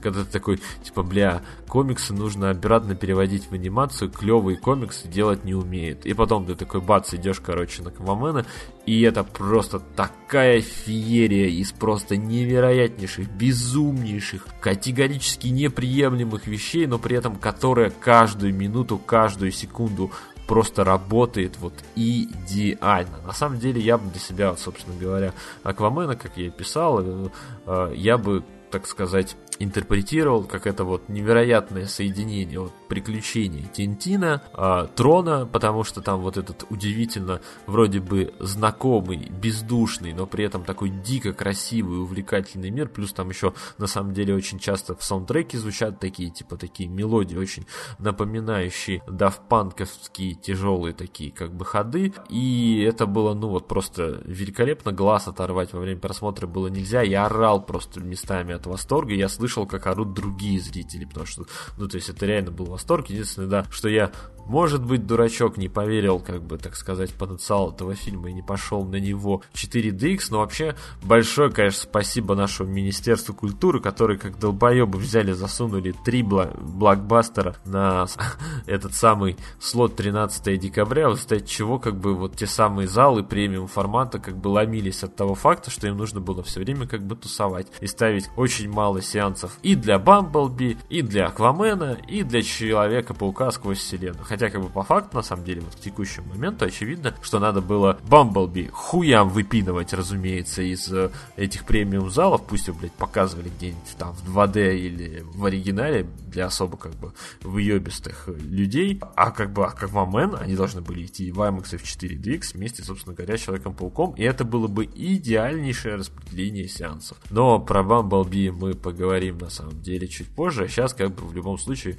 важно понимать, что Аквамен это вот э, второй лучший комикс за год в этом году, после, разумеется, Человека-паука сквозь вселенной. На девятом месте у меня расположилась Аннигиляция с Натали Портман, замечательнейший, великолепнейший, фантастический триллер про рак, да, являющийся калькой с великого сталкера братьев Стругацких, ну, как бы на самом деле нет, и на самом деле да. А, классное кино, которое оставило после себя достаточно много дискуссионных моментов и вопросов, которые я посмотрел два раза а, в момент, собственно говоря, выхода, то есть у меня реально я его посмотрел а, один раз, потом, соответственно, показал знакомому такой, типа, смотри, какое, типа, клевое кино. И действительно, это было невероятнейшее зрелище. Но проблема в том, что каждый раз, когда, знаете, вот наступает эта история с тем, что, типа, нужно объяснить, такой люди такие что-то сидят, такие, чешут затылки, такие спрашивают, а что это было, блядь, за кино? А ты сам должен, как бы, догадаться, о чем это было кино. Если, как бы, не хватает мозгов, ну, как бы, очень-очень жаль. Но, конечно же, это дело про рак. Все кино про рак или Холокост. Других вариантов нет. На восьмом месте у меня замечательнейшее кино «Недруги» с Розамундом Пайк, Кристианом Бейлом, Беном Фостером, Тимоти Шаломе, э, Джереми Племенсом и, по-моему, кем-то там еще, там были, да, еще, по-моему, какие-то замечательнейшие, короче, актеры, великолепнейшее кино, классный вестерн, просто лучший вестерн этого года. Очень мне было дико обидно, что он не попал, ну, получается, на Оскар того года, да. Ну, там какая-то немножко странная, короче, была история. Возможно, она была связана с, собственно, с э, тем, что там была достаточно жестокая история с... Э, ну, то есть это был такой, знаете, вестерн. Ну, знаете, если сравнивать, например, его с другим как бы представителем этого жанра, тоже как бы классным достаточно, например, «Братья Систерс», то там как бы была история про то, что это был такой фильм, как бы, так сказать, быть, э, ну, такой легкий. Все-таки стоит отдать должное. «Братья Систерс» — это такое, знаете, легковатое кино, не чурающее жестокости, но это все-таки больше такая комедия. Кстати, про семейные ценности, опять-таки, тоже. Тоже про, как в фильме «Паранормальное», про то, что два брата как бы пытаются помочь друг другу выжить. Это, это все, короче, жужу неспроста. И понятное дело, что в случае как бы недругов вы получаете, ну, как бы совершенно другое кино, где герой максимально, короче, отмороженный, не любит индейцев, но на самом деле он по большей части не любит не индейцев, он не любит людей. И это как бы заметно более прекрасная и интересная мысль. Э, ну, точнее, понятное дело, что она абсолютно банальнейшая, особенно даже в терминологии вестерна, но как бы я очень люблю, особенно после Костяного Томагавка, бескомпромиссные вот кино в подобном жанре. И, собственно, недруги это вот как раз именно то, то, точно такое же бескомпромиссное кино. Может быть, чуть меньшей доли жестокости, чем было в фильме С. Крейг Зайлера. На седьмом месте у нас расположился фантастический триллер э, Джона Красински под названием «Тихое место». Я про него писал замечательнейшую рецензию. И как бы на самом деле про него, ну как бы все, все понятно и так. Это великолепнейшее кино, классно использующее замечательнейшую задумку про то, что на самом деле саспенс можно достигать очень интересным образом. И если как бы вы смотрели это кино в кинотеатре, и вам никто как бы не мешал, то вы поняли что я имею сейчас в виду. Замечательнейшее кино, понятное дело, в меньшей степени все-таки в жанре хоррора, больше именно в жанре фантастики. А, и, кстати, а, чем-то я сейчас больше вот сейчас все, все, все время думаю об этом, потому что смотрел во время новогодних каникул долгий, короче, разбор от Stop Game про типа игру Dead Space, что очень мне чем-то на самом деле тихое место это немного его напомнила. Хоть там была немножко другая история, ну, в смысле, в Dead Space и, ну, в Тихом месте они немножко разные, но вот эти монстры, они чем-то как-то напомнили мне этих некромантов или некроморфов, как их правильно там зовут. Ну, в общем, не суть. А на шестом месте у нас расположился корейский триллер. Опять триллер. Смотрите, как у нас тут много триллеров. Аннигиляция, триллер. Нет другие. Вестер. Тихое место, триллер. Пылающий, триллер, корейский, э, так сказать, ремикс или так ответвление боку, расширение э, японского рассказа Харуки Мураками про сарай. да, ну, очень здоровское кино, классное такое, долгое, э, выжимающее из тебя все соки, но очень э, радостное, э, так я бы так сказал, э, ну, не знаю, не расслабляющее, но э, очень здорово тебя так удовлетворяющее к своему финалу. И при этом, да, не кажется, что типа кино достаточно типа долго. Очень, очень был сильно доволен. Есть, разумеется, рецензия на сайте mianas.com. Я там все тоже записал просто вот настолько, насколько мог, э, очень и очень очень сильно доволен. На пятом месте у меня находится «Остров собак» Уэса Андерсона. Большое спасибо за то, что у нас в кинематографе есть сей замечательный человек, который работает почти как Вуди Аллен в жанре «Я каждый раз снимаю фильм, который очень похож как бы на все предыдущие фильмы, которые я снимал до этого, но вам, типа, так нравится все, что я делаю, я каждый раз так, типа, нахожу какой-то удивительный способ подход заинтересовать вас с чем-то вот таким вот своим необычным, вычернутым, вычерным, красочным и ярким, Э, что ты такой просто, пожалуйста, продолжай, жду следующее кино, 10 из 10, по, схожу еще раз посмотрю твой замечательный фильм. А на четвертом месте у нас э, Суспирия, единственное кино, про которое я на самом деле ничего нигде не написал, и это и это очень-очень-очень обидно. Ну, потому что на самом деле э, кино, ну, фактически такое монументальнейшее, классный ремейк итальянского Джелла, который, кстати, как я сегодня прочитал, у нас в чате скидывали, там э, не очень сильно понравилось, так сказать, э, автору оригинала, но как бы мне кажется, что автор оригинала может идти нахер. С другой стороны, как бы он работал в довольно других условиях и мог задумывать свою картину совершенно по-другому, а как ее интерпретирует более современное поколение, это исключительно дело самого этого самого поколения.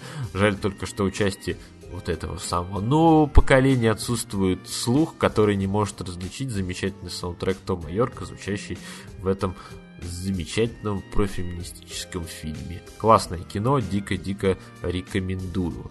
На третьем месте у нас великий Итан Хант. Боже, спасибо тебе за Тома Круза. Большое спасибо еще тебе за Кристофера Маквори, который э, делает каждую невыполнимую миссию еще более невыполнимой, еще более крутой, невероятней, зрелищней. Просто, блять, охуенно. Охуеннейший фильм. Лучший блокбастер этого года. Слава богу, наконец-то э, том Круз собрал больше Э, денег, чем вот предыдущая часть, смог наконец-то там превзойти результат, по-моему, кого протокола Фантом. Правда, там получается суммарные сборы там на 100 миллионов, что ли, оказались типа больше, а мы все надеялись, что наконец-то Итан Хант э, доберется до миллиарда. Но я не знаю, что им нужно для, собственно говоря, миллиарда, но в любом случае я дико, собственно, рад новости про то, что они сейчас будут делать, ну, не, не прямо сейчас, но в ближайшее время планируют снимать, соответственно, это получается седьмую и восьмую часть одновременно а, и выпустит ее, получается, в 2020 и 2021 году. И как очень весело, типа, шутил какой-то чувачок в Твиттере, типа, вот пидоры, они, типа, заставляют меня не умирать в ближайшие, типа, три года. Типа, какая досада. Я, типа, такого совсем, типа, не хотел сделать. Да уж. А, ладно. Второй, соответственно, фильм, расположившийся у нас на втором месте, это, ну, Человек-паук сквозь вселенную. Вы могли и сами догадаться об этом, потому что, когда я говорил, что, типа, Аквамен, это, типа, вторая лучшая супергероика в этом году после Паука сквозь вселенную, то, как бы, очевидно, что, собственно, именно Человек-паук окажется у меня на втором месте. Жалко, что я не смог добраться там на дополнительные сеансы, которые были очень долго во время новогодних летних каникул. Очень жаль, что не смог э, сходить на сеанс в оригинале, но в любом случае это кино вот просто высшей пробы. Э, обязательно к просмотру. Э, неважно на самом деле, в оригинале, не в оригинале. Другого у нас такого крутого Человека-паука нет. Лучшего просто Человек-паук, который есть. Лучшая супергероика, которая есть тоже за очень как бы долгое время. Может быть даже со времен темного рыцаря. Ха-ха-ха. Это если бы я был настолько как бы прожженным Ноланом фанатом. Но, в общем, Замечательный саундтрек, замечательная стилистика анимации, замечательнейшая история. И самое крутое, это то, что я знаю, кто будет режиссером второй части. И я уверен, что он сможет сделать нам еще круче. Вот, не поверите, но он может сделать нам еще круче. Да. А на первом месте у нас отечественная лента документального пошиба под названием «Прибой». А я, по-моему, уже слишком много и так о ней рассказал. Я писал о ней замечательный текст у себя в телеграм-канале. Я также распинался о ней в предыдущем выпуске. Говорил, что это просто один из лучших фильмов этого года. Это великолепнейшее патриотическое кино. Это великолепнейшее кино о людях, которые добились своей мечты. И о том, что смотреть, как люди, собственно говоря, добились своей мечты. Это просто ну, невероятно круто и здорово. И я на самом деле даже не знаю, что здесь можно еще добавить. Просто, пожалуйста, посмотрите его где-нибудь. Желательно, конечно, чтобы за деньги, чтобы типа создателям пошла хоть какая-то копеечка за их старания и труды, потому что было достаточно сложно снять такое красивейшее и монументальное кино, но если нет возможности, просто хотя бы посмотрите, вы поймете, что вы, вам нужно как бы хоть как-то задонатить этим товарищам, вы, наверное, после того, как посмотрите этот фильм, вы пойдете и скачаете его еще официально за деньги. Ну, настолько как бы это прекраснейшее кино. Ну и вот, собственно говоря, час спустя мы закончили со всякими скучными, никому не интересными итоговыми вещами, которые, э, наверное, были бы вам любопытны где-нибудь в начале января или там в конце декабря, но так уж, к сожалению, получилось. Теперь мы переходим к традиционным, более и важным вещам, ну как, важным относительно, но более, так сказать, привычных вам. Это, разумеется, возвращается ваша любимая, невероятнейшая, обожаемая э, рубрика «Игровой блок», где мы что-нибудь говорим про, собственно говоря, то, что я играю. Но э, я понятное дело, несмотря на то, что у меня были каникулы, не так уж часто выседал с джойстиком. А, но в любом случае я сделал самое главное, обещанное. Я прошел все три DLC к Человеку-пауку, потому что они крайне удачно вышли, собственно, в момент э, Рождества последняя, по-моему, вышла, но она как раз э, выходила в пятницу, там, каком-то там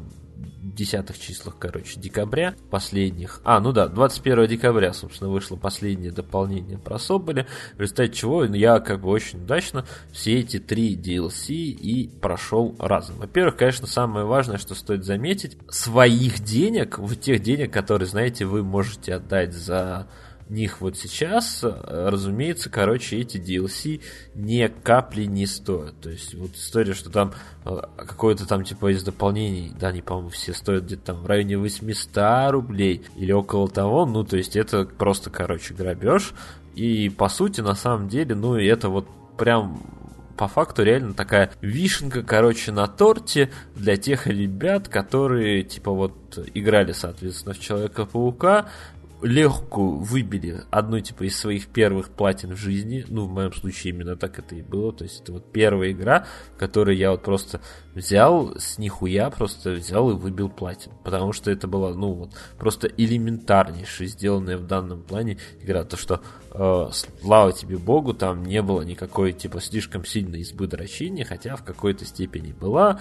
Но поскольку это Человек-паук, ты как бы на такие вещи закрываешь глаза. В итоге если так как бы объективно посмотреть, э, ну, из всех вот DLC к Человеку-пауку, они как бы строятся по сценарию, который как бы на самом деле един, но он рассказывает про некоего бандита по имени Кувалда, у которого типа очень, э, не знаю, прокачанный лоб, там, короче, вставлены как, какие-то как бы пластины, которые это позволяют ему даже попадание пули в голову пережить. И, соответственно, этот кувалда после того, как отошел, соответственно, отдел э, мистер Фиск э, и там, типа, эти другие товарищи опасные, он решает, э, соответственно, подмять под себя город, э, перед этим, соответственно, ликвидировав остатки там преступных организаций, то есть там типа итальянскую мафию и, и других, соответственно, товарищей. И если, соответственно, в первом DLC вы помогаете, короче, там, черной кошке, которая, собственно говоря, работает на кувалду, но которая, типа, потом в конце как бы случайно как бы погибает. Потом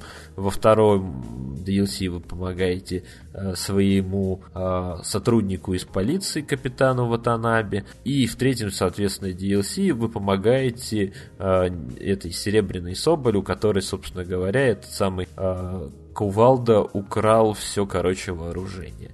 И, конечно, на самом деле, если так, ну, вот, ранжировать DLC, то мне, в принципе, более-менее понравилось только первое и третье, и то с большими, как бы, оговорками, потому что сражаться, собственно говоря, с людьми, у которых есть а, вооружение, как бы, этой самой Соболь International, это довольно-таки тоскливо, они довольно, да, хардкорные в плане, если ты играешь еще, типа, на достаточно высоком уровне сложности, и, типа, защищать их точки, как бы, одно сплошное, как бы, расстройство. И, по сути, на самом деле, ты все вот эти DLC проходишь, а, ну, типа, по принципу, а, идешь от одного синематика, красивого синематика, на котором тебе хочется делать скриншоты, к другому, как бы, красивому синематику. Но при этом там есть именно как раз-таки второстепенные задания, они сделаны достаточно интересно, потому что, типа, в одном как раз-таки второстепенном задании ты сражаешься с видеоблогершей Чудилой, которая тебя еще успела побесить, собственно говоря, а, в первой, ну, в оригинальной игре, где, типа, ты тоже должен заниматься вот этой видеоблогерской херней, по ее заказу специально там пролетать красиво между зданиями, а, искать, короче, бомбы и, ну, разумеется, короче, драться с соперниками. Ну и в конце ты, собственно говоря, эту чудилу ловишь, это довольно-таки хорошее, типа, моральное удовлетворение от этого испытываешь.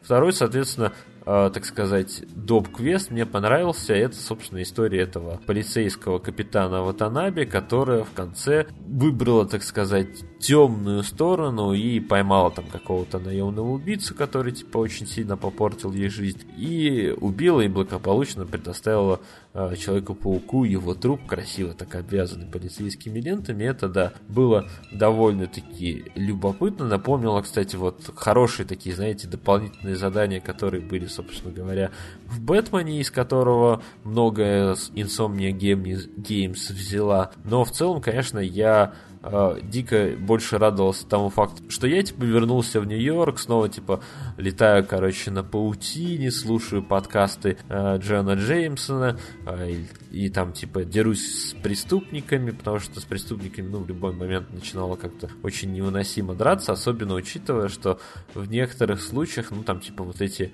э, мягко говоря, э, задания, но они были не то что однообразными, ладно, однообразие, как бы, это понятно, копипаста, копипаста, так в основном часто делаются DLC, а в том, что, ну, они иногда были слишком сложными. Ну, не прям вот прям сложно-сложно, что типа ты там надо было много времени тратить на перепрохождение, но просто как-то ты чувствовал, что ты играешь не в удовольствие, а в какое-то превозмогание себя, а это не всегда есть хорошо. Я был очень чертовски рад, что я, собственно, за эти DLC отдал там лишние вот 499 рублей, которые, собственно, у меня ушли за это издание э, делюксовое. Э, хотя, как бы, там были красивые костюмчики новые, но в любом случае я игру проходил в костюме из э, трилогии Сэма Рэйми, э, и на самом деле немножко даже странно, как это вдруг так. Этот костюм они выпустили только специально, короче, под Новый год, ну там под Рождество фактически, католическое, э, в качестве, так условно говоря, подарка типа для фанатов. И почему они не добавили его сразу? Это спорный и сложный вопрос, на ответ на который у меня на самом деле нет.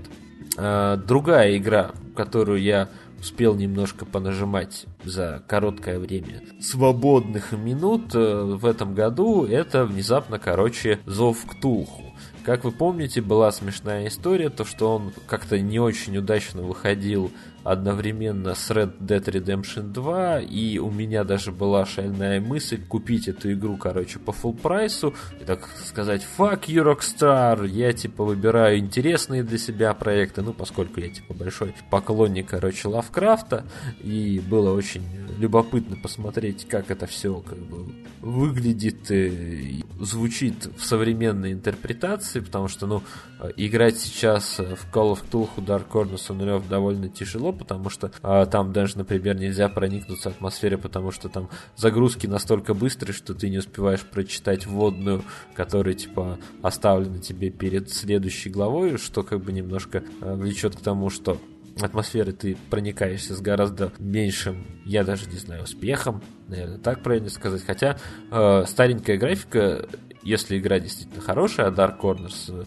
of the Earth достаточно классная, как бы была в свое время игра, она и сейчас, наверное, будет интересно смотреться, не знаю, надо как-нибудь попробовать в нее запустить. Ну, в общем, я очень сильно надеялся, что Call of Cthulhu будет кла- крайне, короче, классной игрой, и попросил свою девушку, чтобы она мне подарила ее на день рождения. И, в общем, это была ошибка с моей стороны, потому что, видимо, я не знаю, я смотрел какие-то как бы другие трейлеры, а, но, в общем, по первым полтора часа Call of Cthulhu это что-то, короче, непонятное, невменяемое и крайне сильно кривое и пугающее не своей а, сюжетом или там типа атмосферой или еще чем-то, а как бы вот той самой как бы графикой и отвратительным прописанным нарративом. Ну, то есть это вот просто какая-то, ну, совсем какая-то уебищная, во всяком случае, по начальной завязке игра, где типа, ладно, окей, вы типа играете за частного сыщика, который там типа ветеран Первой мировой войны, у него типа там все плохо,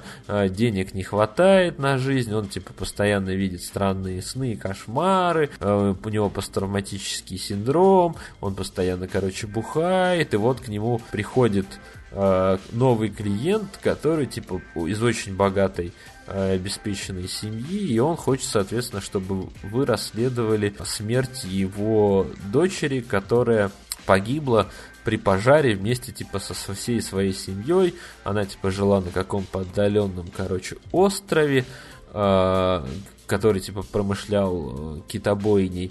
Э, и, соответственно, ну что-то в ее, так сказать, смерти не сходится, потому что э, говорили, что она вроде как была психически больна, потому что у нее были какие-то видения, но при этом на самом деле в обычной жизни она была вполне себе адекватной женщиной, и после того, как она погибла, спустя там несколько дней буквально, э, отец, собственно, этой дочери получает от нее картину, которая, ну, заставляет задуматься, что ее смерть не все так однозначно. И вы, снаряженные, так сказать, вот этой историей, едете на этот остров, и этот остров вообще какая-то очень блеклая, короче, локация. Там все настолько как бы ужасно выглядит, что я довольно с большим трудом заставлял себя как бы, ну хотя бы вот первый этот час игровой пройти, чтобы типа понять, как эта игра функционирует. И это выглядело довольно-таки ужасно. Слава богу, что ее не локализовывали полностью, но э, вот, собственно, я не знаю, почему так вдруг получилось. А у меня как бы складывалось впечатление из всех рецензий,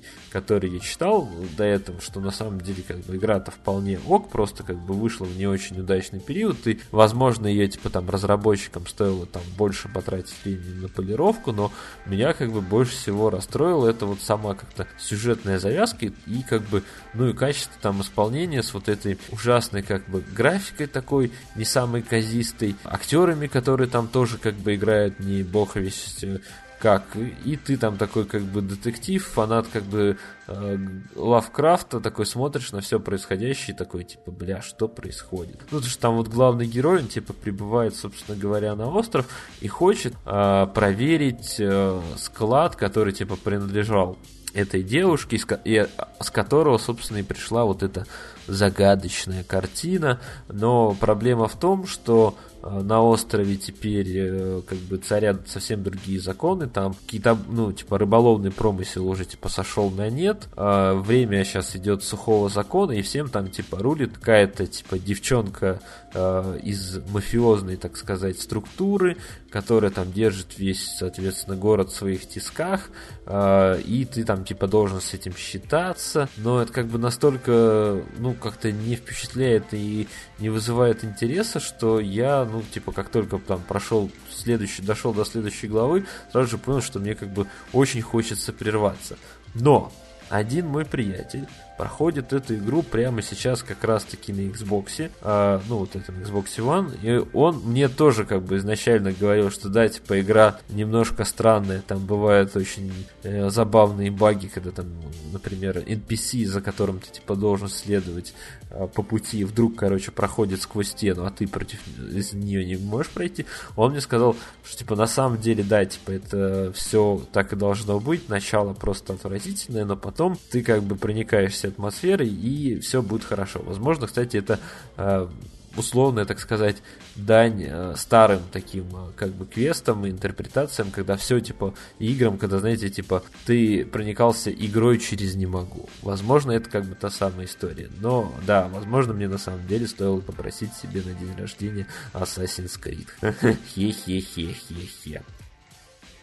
Ну вот так довольно-таки быстро и скоренько мы пробрались через игровой блок. Не так, чтобы уж это было сложно и долго, тем более, что ну что там рассказывать про эти самые DLC. Ну, там то же самое, враги чуть посложнее. Типа про взов Ктулху, к сожалению, мы не так уж далеко там забрались. Зато в следующий раз мы расскажем вам опять про новый эпизод Life is Strange. Что же случилось с братьями-мексиканцами в новой части сюжета? Научатся ли они управлять своими ебаными там телепатическими способностями? Господи, даже за... думаю об этом, зубы сводит.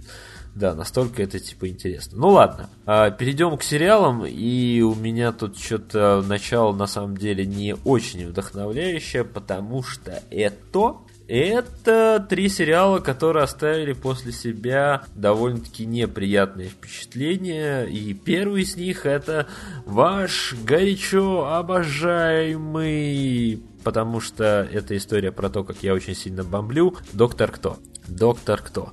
Э, в предыдущих выпусках я уже все довольно-таки сильно описал, рассказал, что типа что это за ерунда, это не тот самый доктор, что мы типа полюбили, это доктор, в котором процветает культура мультикультурализма в ущерб всему остальному, а, но при этом почему-то вдруг э, она работает в качестве притяжения аудитории, что меня довольно-таки сильно, ну, не смущает, но довольно-таки сильно огорчает, потому что так быть не должно. Людей должна притягивать именно как раз-таки история, но с другой стороны это доводит меня до сведения, что до определеннейшего момента, ну как до определеннейшего, вот как раз-таки до старта вот этого сезона Доктор Кто был очень элитным сериалом, который смотреть могли не все зрители. Вот, например, тот же самый условный, ну, пятый сезон и шестой сезон, который там стартовал настолько клево, энергично и неожиданно, и даже, ну, вот прям с такими там отсылками стилистическими, что ты как будто, не знаю, включал до сих пор вот э, большое спасибо говорю своему приятелю за вот эту метафору сравнительную, потому что э, реально вот шестой сезон э, Доктора Кто это вот прям как будто ты хранители включил, настолько он как бы клевый, неожиданно и невероятнейший. И удивительно, как люди его смотрели в ангоинге, я бы не выдержал, наверное, повесился. Ну и в общем, да, я вот когда записал предыдущий подкаст, э, свободнейшие следующие выходные, сел, короче, посмотреть посмотреть э, те оставшиеся, так сказать, у меня серии в загашнике с надеждой на то, что, ну, может быть, сейчас что-то, короче, прорвет этих ребят, и нет вообще даже близко. Э, к сожалению, ну, вот все вот буквально легко, короче, суммировалось той самой, короче, фразой, которую сказал замечательный актер, по-моему, его зовут Карлайл, если я ничего не путаю, который играл короля Якова в серии, собственно говоря, про ведьм, где он прям такой как бы смотрит на доктора Кто, это такой говорит, ты нас, типа, пытаешься зачаровать своими прекрасными формами и, типа, голосом, но, типа, я с самого начала видел насквозь всю твою, типа, черноту. И это вот прям блестяще описывает весь, э, собственно говоря, доктора Кто, эпохи, собственно, Джоди Уитакер и нового шоураннера, имя которого я специально не буду запоминать для того, чтобы как только он съебет с этого сериала, я мог просто говорить, это была темная эпоха, которая как бы наконец-то закончилась. Или не закончилась, потому что, как вы можете догадываться, а, сериал живет в хороших условиях, в том смысле, что у него а, подскочили рейтинги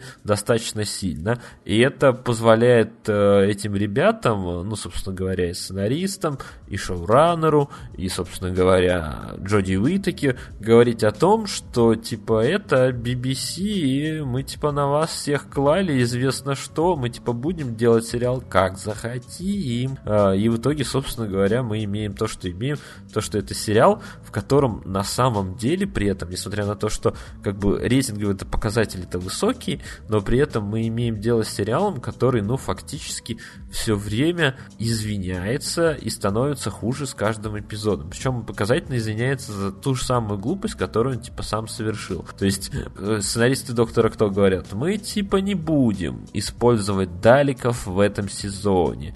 Типа, давайте попытаемся не использовать самого каноничного, самого, типа, опасного и непредсказуемого врага, типа, Доктора Кто, потому что, ну, типа, мы строим свою вселенную, нам сейчас они как-то не с руки, э, выходит, как бы, финальный эпизод, который, на самом деле, новогодний спецэпизод, и он, типа, про Далика, и ты такой, типа, бля, что за хуйня, как это вообще могло произойти? Особенно там с этими прекраснейшими, короче, поворотами сюжета, когда, типа, вылезает какая-то э, невероятнейшая хурма э, ползет по стене в канализации э, под собором, ты являешься ученым-архитектором, и ты тянешь к ней свою лапку, как будто это, ты, короче, этот биолог из э, э, Прометея, ждешь, когда она поскорее, короче, в тебя вцепится и убьет.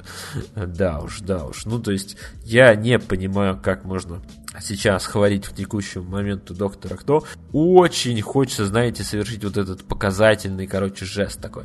Типа, все, я больше не смотрю ваше шоу, вы все пидорасы, э, потому что, типа, так поступать нельзя э, с любимыми героями, но, как я уже говорил в предыдущий раз, к сожалению, если ты любишь, как бы, этих героев, ты с ними и в горе, и в радости, и э, в моменты сценаристы просто тебя пичкают говном, но как бы ты при этом не теряешь голову и говоришь трезво, этот сценарий говно, но я очень люблю этого персонажа, возможно, в следующий раз они придумают что-то новое. Я все-таки реально как бы надеюсь, что они смогут придумать вариант, благодаря которому э, Доктор Кто, ну хотя бы в той интерпретации, в которой он существует, он перестал как бы функционировать. Но для этого, чтобы это сделать, им нужно избавиться, собственно говоря, от команды вот этих ребят, бегающих постоянно доктором.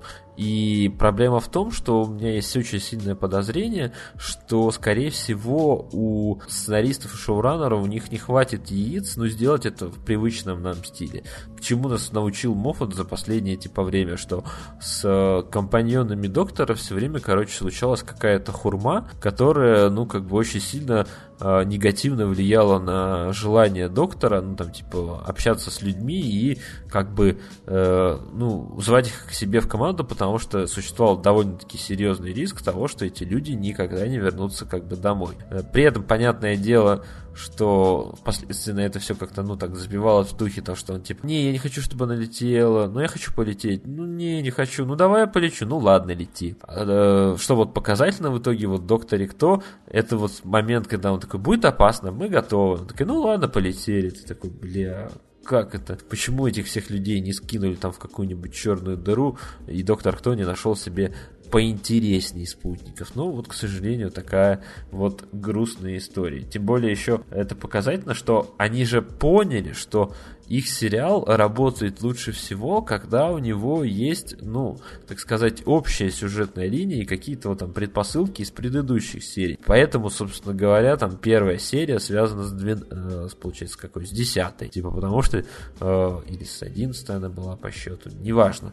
Э, ну, как бы, что там появляется тот же самый злодей. Хотя, как бы, у него очень странная э, по сути, э, как бы идея, то, что чем он занимался, э, во что это вылилось и как его просто вот по щелчку пальца, короче, ликвидировали. То есть там во всех сериях отсутствовал хоть какой-то вызов перед персонажами и докторами. Это, ну, э, прям такие уж, невыносимо ужасно. Ну, вот за исключением, собственно, рождественского эпизода. Рождественский, хотя он был новогодний, а я его все еще по привычке называю рождественский новогодний эпизод, был, ну, как бы в какой-то степени нормальным. За исключением там вот этих пары таких супер тупых моментов. То есть там, не знаю, появление отца, там типа этого негра или там, вот, собственно, этого архитектора, который тянется к огромному, страшному, блядь, кальмару, который появился на стене.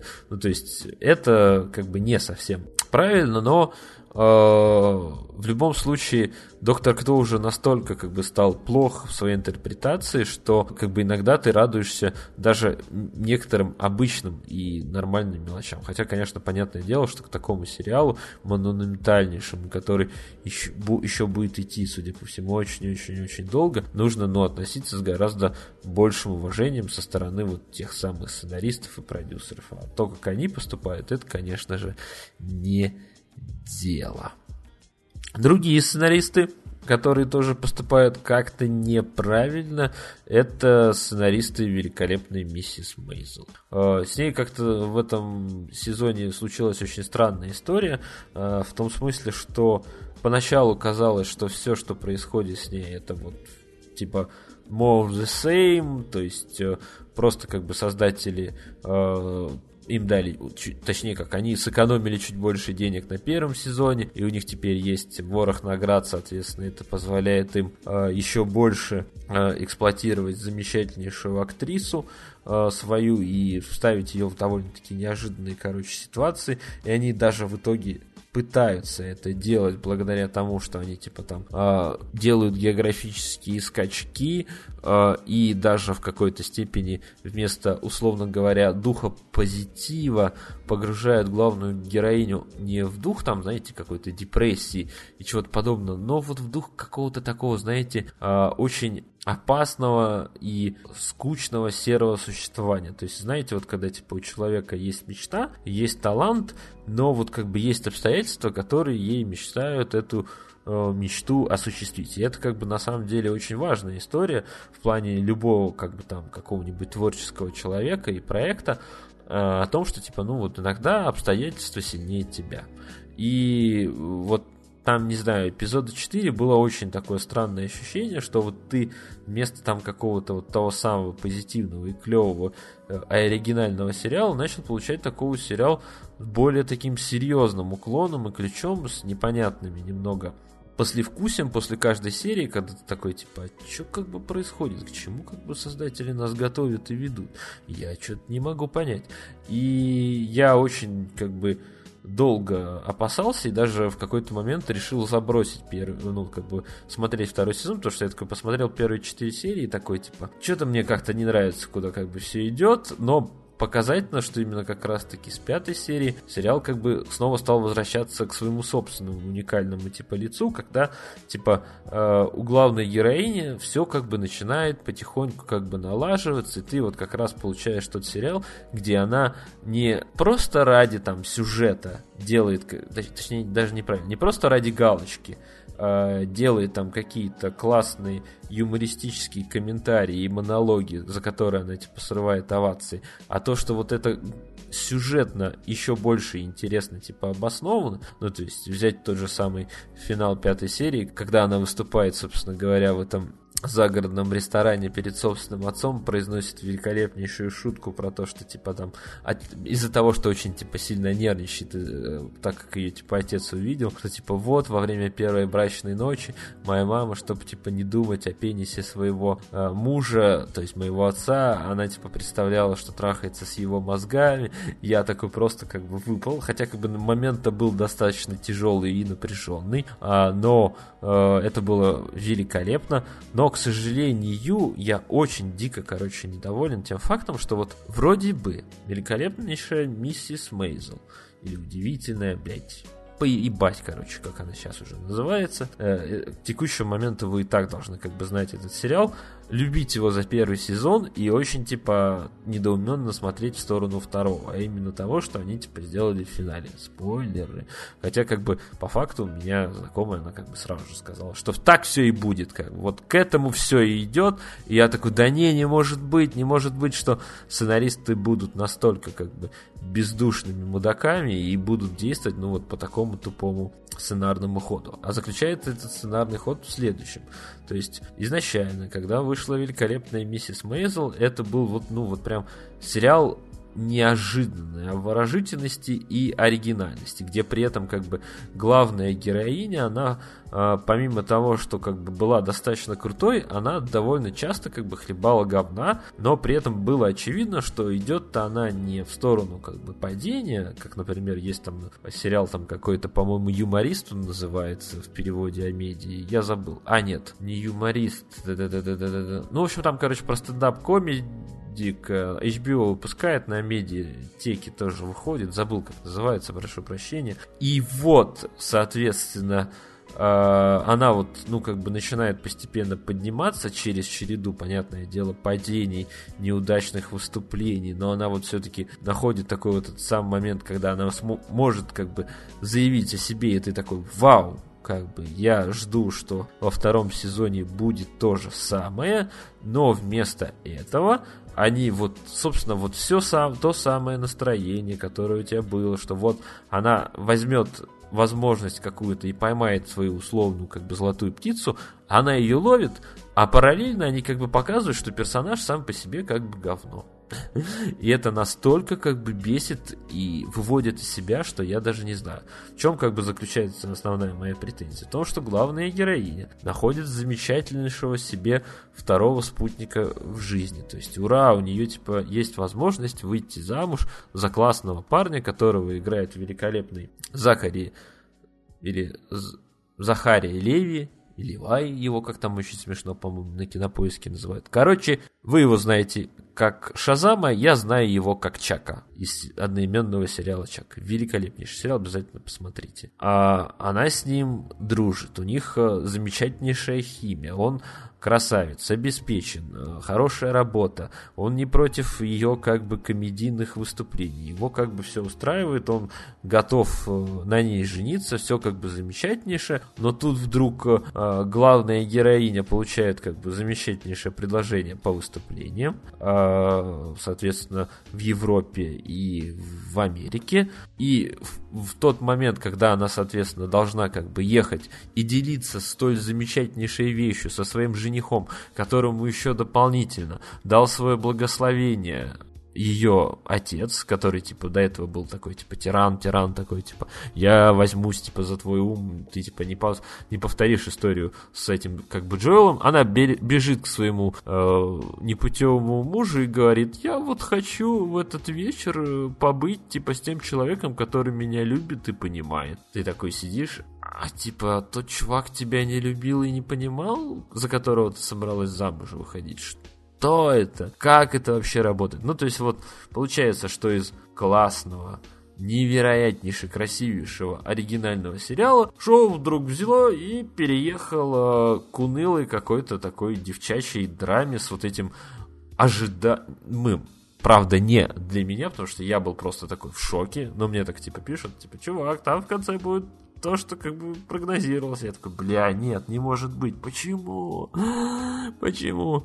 И вот так вот э, сериал, который я просто любил в десна, он вот так вот скатился к вот этой невероятнейшей унылости и, ну, тому, чего делать как бы не стоило. И мне очень как бы обидно в этом плане еще и за то, что Мейзел, она сейчас все равно как бы, несмотря на вот эти вот ужасные вещи, она набирает награды. То есть она получила награду на продюсерской гильдии, она получила на Critic Choice Award, она получила, соответственно, ну, пусть и только за лучшую женскую роль, но Глобуса, но очевидно, как бы, что ее ждут и э, большие успехи в той же самой, как бы, Эми. И это, я считаю, абсолютно-абсолютно несправедливо. Такого быть не должно.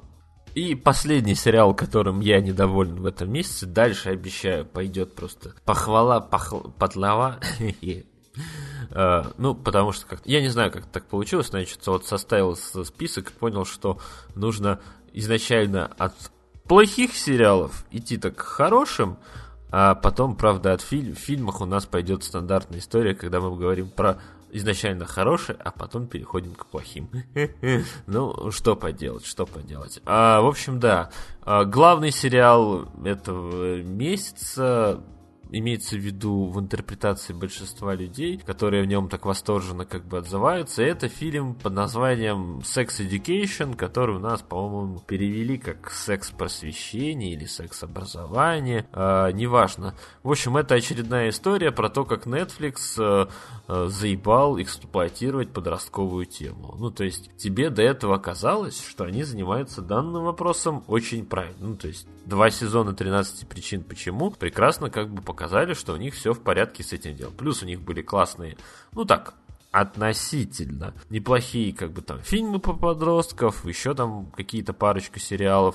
Ну, то есть, видно было, что ребята фишку понимают. И вначале, как бы, Sex Education лично меня очень сильно подкупил тем, что он мне очень напоминал э, сюжет одного довольно-таки малоизвестного в большинстве кругов э, фильма Чарли Бартлетт, э, который у нас, по-моему, перевели проделки в колледже. А, собственно говоря, сюжет сериала «Секс просвет заключается в том, что главный герой, это типа зажатый тихоня, у которого типа мама является психологом по сексу. Правильно так, наверное, говорить. Ну, в оригинале он говорит секс-терапист, по-моему, или как-то так. Ну, в общем, короче, она сексолог. Помогает, э, ну, парам разобраться, соответственно, с их э, внутренними демонами и налаживает, соответственно, жизнь обычных людей. А, но при этом помочь своему сыну очевидно, разумеется, она, поскольку это типа ее сын, она не может. В то время как ее сын, ну, страдает от определенных проблем, поскольку у него типа с детства есть травма, в результате чего как бы у него секс, ну, не вызывает никакого, как бы так сказать, интереса, и он по большей части испытывает отвращение от всего этого процесса, э, в том смысле, что он даже, например, не может помастурбировать так, чтобы кончить, потому что типа это э, вызывает у него негативные эмоции. И, соответственно, он внезапно знакомится там в школе с какой-то, короче, там хулиганкой и оторвой, про которую уходит там различная информация, которая предлагает э, ему вместе организовать э, специальный, короче, Э, курс по просвещению молодежи в плане сексуальных вопросов, потому что, несмотря на свою зажатость, парень все-таки не дурак и может помочь там каким-нибудь советом, э, не, говоря, не смотри, что он типа девственник, потому что он типа много книжек умных прочитал и как бы понимает, как функционирует человеческая психика, что как бы нормально. И да, действительно очень напоминает сюжет фильма «Проделки в колледже», в котором играл замечательнейший актер Антон Ельчин, а, где там была история про парня, который, собственно, а, страдал от того, что если он, типа, не является, ну, то есть не влился в коллектив, то у него, как бы, от этого были большие, как бы, а, проблемы, плюс у него была там история с, с отцом, и он, короче, пытался как-то завоевать доверие среди, соответственно, свертиков различными способами. И вот последняя школа, в которую он, соответственно, попал, он сперва занимался тем, что э, толкал там, короче, таблетки, а потом стал заниматься тем, что, ну, просто как бы давал, короче, людям жизненные советы, которые они, соответственно, следовали и, ну, как бы улучшали свою жизнь. Чем, разумеется, напортил себе отношения с, собственно говоря, с директором этой школы, которого тогда играл в этом фильме Роберт Дауни младший. Обязательно посмотрите, замечательнейшее кино, все в нем прекрасно. Но вот в сек-просвещении, к сожалению, все, разумеется, заметно более хуже, потому что там в какой-то момент ты вместо как бы интереса к героям начинаешь испытывать постепенно какое-то, короче, ну, реально отвращение. Потому что их э, проблемы в какой-то момент начинают тебя очень сильно заебывать. В том смысле, что э, э в этом произведении не существует такого понятия, как бы, как логическая связь между, как бы, поступками героев и их, э, ну, э, поведением. То есть вся, как бы, их драма, она все время находится в одной точке и крутится вокруг, типа, одних, как бы, тупых решений, которые они придерживают практически, ну, все там, оста все оставшиеся к тому моменту эпизоды. Ну, то есть вот есть там, например, вот, собственно говоря, вот эта организаторша этого самого секс-просвещение, с которой, собственно, главный герой тусит постоянно, и которая, очевидно, ему как бы нравится. Она ему там постоянно, короче, толкает речь о том, что вот отношения этот стой, заводи не стоит, мне типа бесит все вот эти красивые пожесты из романтических фильмов, это все не настоящее, это все, короче, ужасное. И вот к ней э, подкатывает, короче, молодой парень и просит, соответственно, совета, что ему типа сделать. Главный герой, так он от него отстал, говорит, типа, а ты это, попробуй сделать красивый жест, признайся ей любви, там, типа, на людях, там, спой ей, короче, песню, э, она, типа, тогда точно будет, короче, твоей. Он так делает, ты, все типа ожидают, что она пошлет как бы этого парня нахер, а она говорит, ой, это так мило, это так здорово, замечательно, я типа буду официально твоей девушкой. Ты такой, шлюха, хочешь сказать про себя, но на самом деле просто такой говоришь, ну, типичный как бы сюжетный поворот, когда как бы непоследовательное женское поведение. Окей, ладно, что дальше? А дальше, ну, такая, короче, муть и дуристика в том смысле, что она крутится вокруг того, что как бы главный герой начинает, собственно говоря, терять связь э, с окружениями, э, и при этом, несмотря на то, что он классно как бы э, просвещает народ, дает классный там типа совет, помогает как бы людям добиться то, чего как бы они хотят, ну там в своих отношениях, то есть там, не знаю, там девушка перестала блевать во время минета, или там, не знаю, другая как бы призналась, в чем проблема в случае их лесбийских отношений и тому, короче, подобное, но при этом сам самое тупое, что по идее, как бы вот работа в таком жанре, она по идее должна была дать главному герою влияние и, ну, как бы определенное поднятие, там, соответственно, в иерархии лестницы между, там, ну, от обычного, типа, замухрышки, которого, типа, все постоянно, короче, шпыняют и толкают, а, до, там, типа, чувака, который, ну, там, типа, не знаю, находится на уровне, там, на староста или, там, президента школы. Но почему-то в данном сериале каждый раз, когда главный герой кому-то, короче, помогает, это все откатывается и никакого эффекта на, соответственно, людей не оказывается показывает. Ну, то есть это настолько как бы бесит меня, ну, человека, который любит э, как бы там все эти комедии и драмы за как бы во всяком случае, последовательность, что, ну, это просто невыносимо. И самое тупое, что, э, собственно говоря, этот сериал двигается максимально, короче, предсказуемым и тупым путем. То есть главный герой может там, не знаю, э, собственно говоря, добиться обратно ну, взаимности от своей, типа, Э, подруги, с которой он типа работал, но вместо этого он извиняется одновременно перед двумя девушками, но при этом не догадывается, что как бы он нравится им обоим что как бы очевидно влечет к тому, что мы теперь будем наблюдать в следующем сезоне, если сериал продлят, на то, как он типа э, встречается с обычной девушкой для того, чтобы потом встречаться с более крутой. Ну, как бы я считаю, что это тупой поворот сюжета. Хотя меня больше, например, расстроило то, что вот это самое... Блин, я забыл, как зовут эту актрису. Я забыл, как звали ее в сериале. По-моему, ее звали Фейв, может быть. В общем, короче, это, типа, девушка, она, типа, дохера умная. Она пишет за деньги сочинения для других ребят. У нее и проблемы, короче, в семье. Она случайно там еще залетает по ходу сюжета. И тому, короче, подобное. Но в какой-то момент там в сюжете появляется как бы ее непутевый старший брат, который ее бросил, съебался куда-то непонятно. Он вернулся, начинает как бы торговать возле школы э, наркотиками. Она все время пытается ему намекнуть, чтобы он съебал закат и больше, типа, не мешал ей жить. Но в тот момент, когда ее припирает э, школьная администрация к стенке и говорит, типа, э, кто это распространял наркотики, вы тут постоянно со своим дружком ходите из параллельного класса и друг другу денежки передаете, остаетесь часто после уроков в школе что-то тусите, наверняка это вы торгуете наркотиками. А если не вы торгуете наркотиками, то наверняка торгует наркотиками твой старший брат непутевый. Пойду-ка я сейчас позвоню в полицию. Она почему-то решает его покрыть. Хотя, как бы очевидно, хочет, чтобы он поскорее съебался из его дома. Почему, типа, не отправить его как раз съебаться в эту самую тюрьму? А, а кто, типа, наркотики нашел? Ну, это как бы директор умный. Но нет, она почему-то пытается его спасти и выгородить, только для того, чтобы в итоге он все равно взял и ушел, съебался в закат. Или вот та же самая веселая история, но правда, про нее мы спорили с Артемом Зайцевым в Твиттере, и он все-таки меня убедил, э, что я требую от э, художественного произведения слишком многого. Это там был момент, что типа очевидно, что планировалось, что это будет, условно говоря, финал сезона, школьный бал школьный бал, а, на котором, соответственно, появляются как бы главные герои, там в какой-то момент, так сказать, вскрываются определенные проблемы в их взаимоотношении и тому подобное. А, главный герой ведет себя как дурачок, там использует некрасивую метафору для сравнения и тому подобное. И, короче, это типа был как бы школьный бал, и ты такой типа ждешь, ну, э, следующая серия будет происходить как бы это там через выходные.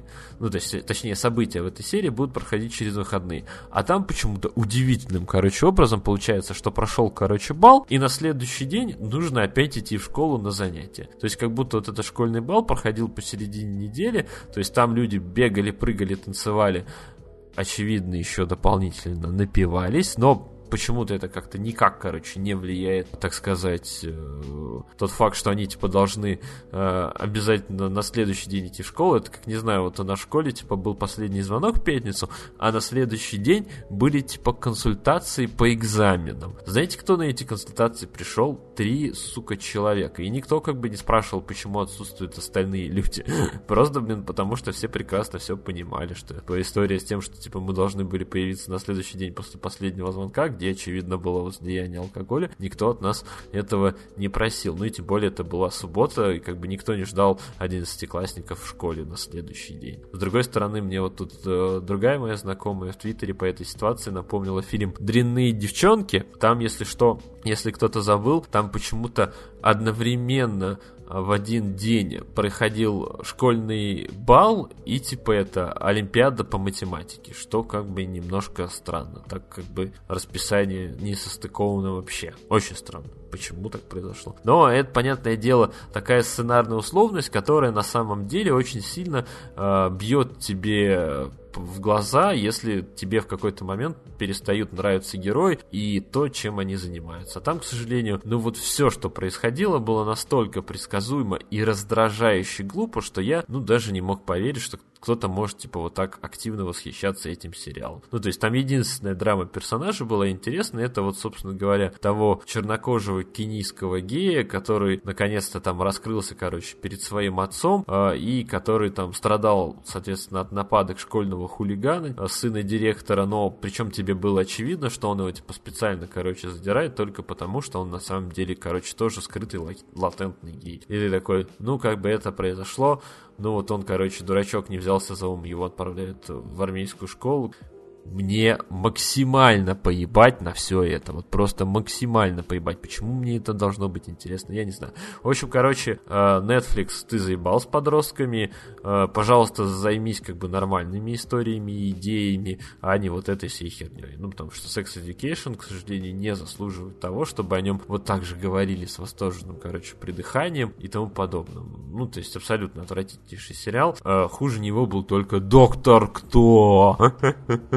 Да, а так, конечно, да, очень сильно мне не, доставило то, что там происходит.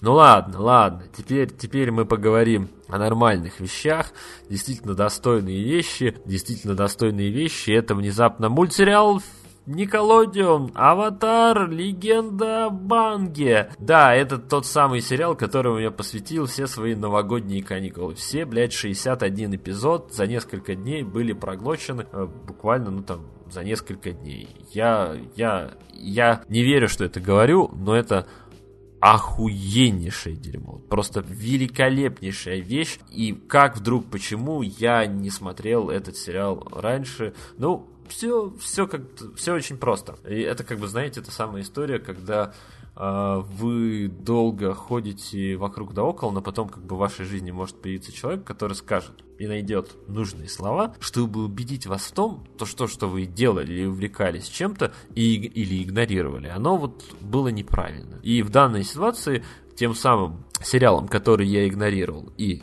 неправильно интерпретировал в своей голове, был как раз-таки сериал «Аватар. Легенда о Банге». Или, как он правильно называется, «Аватар. Последний маг воздуха. Причем, ну да, как бы главная на самом деле проблема с, с этим, собственно говоря, аватаром, это то, что я свое время не начал смотреть его с самого начала, а когда, ну, попадал на него, так сказать, э, по телеку, то я как бы видел довольно-таки странную анимацию, которая была, ну, каким-то очень удивительным соединением мультипликаций аниме и как бы американской обычной э, стилистики, и при этом там часто царил какой-то, ну, вот такой детский, какой-то странный такой юморок, в котором, ну, как бы было очень много странных вещей, э, точнее, не странных вещей, а вещей, которые, ну, как бы без контекста было очень, как бы, сложно проникнуться и интерпретировать, что, наверное, плохо с точки зрения того, что ты не сможешь э, вовлечь тем, тем самым свой сериал случайного, так сказать, зрителя, но, с другой стороны, «Аватар» э, в свое время, когда, собственно, выходил на Николодион, он именно как раз удачно э, зацепил ту как бы часть аудитории, которая просто со временем росла, росла и росла благодаря, собственно, удачному сарафану, и люди там постепенно все-таки подключались именно в свое время, они смогли им проникнуться. А вот ты там, сколько получается, в каком году первый сезон вышел? В 2000, получается, шестом? Да, ты вот в свое время не попал на этот хайп и, собственно, оказался не у дела. На самом деле, вся эта история, ну, она буквально, короче, была на поверхности. Но большое, конечно, спасибо спасибо Найтью Шалмалану, который, пытаясь это дело экранизировать, превратил это все в настолько невыносимое и невероятнейшее говно, что как бы пытаться познакомиться с первоисточником после фильма было, ну, категорически невозможно, особенно учитывая, что там были и отвратительнейшие кастинговые решения, и совсем такие идиотские э, попытки, ну, вот, засунуть один один, одну, получается, книгу в целый фильм, хотя как бы понятно, что на самом деле это вполне было возможно, но, э, к сожалению, это вот такое кино, которое в какой-то степени невозможно было снять. С другой стороны, посмотрим, как, как это получится, короче, у Netflix э, с его там любовью э, делать там, так, так сказать, правильные э, кастинговые решения. С другой стороны, если вы вспомните то же самое аниме, то там получается я не знаю, кем были вот в плане, так сказать, этнической принадлежности люди огня, а, по идее, как бы они вот были чисто такой white race, арийский правильный, потому что, а, ну, явная интерпретация шла вот в племени огня, то, что это, типа, была история а, про рас, растущее влияние фашизма, а, соответственно, племя воды, которое жило во льдах, по большей части, ну, например, вот эти как бы сока и, собственно, это... А, я забыл, э, как зовут, э, собственно говоря, волшебницу воды. Они по сюжету как бы мультика были вообще афроамериканцами, что как бы довольно смешно, как они там выживали в этом холоде. А, что как бы удивительно, как это в интерпретации Шьямалана превратилось так, что типа все самые интересные роли, которые, собственно, как раз находились именно в племени огня, были в итоге почему-то отданы индусам. Я не понимаю. Да и вообще, как вот так можно получилось, что вот сериал, который является именно идеальнейшим соединением восточной культуры и американской, ну или западной как бы эстетики, его снимает как бы индус, с, ну как бы, который очевидно остался как бы верен своим там корням и, и соответственно духовным течениям, но который типа всю свою жизнь прожил на Западе, он соответственно снимает фильм, который ну категорически вот просто э, не похож, вот просто э, ни на что вменяемый просто похож, ну, единственная, единственная вещь, которую как бы объективно стоит назвать, на говно. Хе-хе-хе-хе. Да уж, да уж, это, конечно, дико-дико, дико обидно. Кстати, смешно, что, по-моему, собственно говоря, из вот этого условного повелителя стихий, единственный, кто как бы поднялись, так сказать, ну, точнее, как поднялись, это вот, получается, Никола Пелц, которая, собственно, вот играла. Блин, почему я, у меня так вылетает как бы из головы имя этой героини? По-моему, ее звали Которая или нет? Ну да, Ну, как-то, короче, так. Очень на букву К. Э, да, и, соответственно, только вот, да, Никола Пелс, но Дев Патель, который там, типа, был, он так уже был более-менее, так сказать, раскручен. По-моему, этот, как его, миллионер из э, трущоб уже к тому моменту вышел в 2008 году. Так что все у него было в порядке. Но вы, наверное, сейчас, типа, такие закатываете глаза, говорите, типа, Ваня, как так, что, почему? Ну, как бы, вы, наверное, закатываете глаза только потому, что вы не читали мой замечательнейший пост в Телеграм-канале, где я все как бы попытался суммировать и объяснить. Ну, то есть, понятное дело, что те, кто в свое время как бы попали на хайп по этому сериалу, они и так как бы все знают, они знают, что это великолепнейшее шоу, которое вроде как бы снимали для детей, но снимали очень талантливые люди, и которые, вдохновляясь самыми прекрасными вещами, вещами на свете, вроде, например, того же самого, короче, ковбоя Бибопа, потому что, как, по-моему, говорится, вот, да, еще там было какое-то очень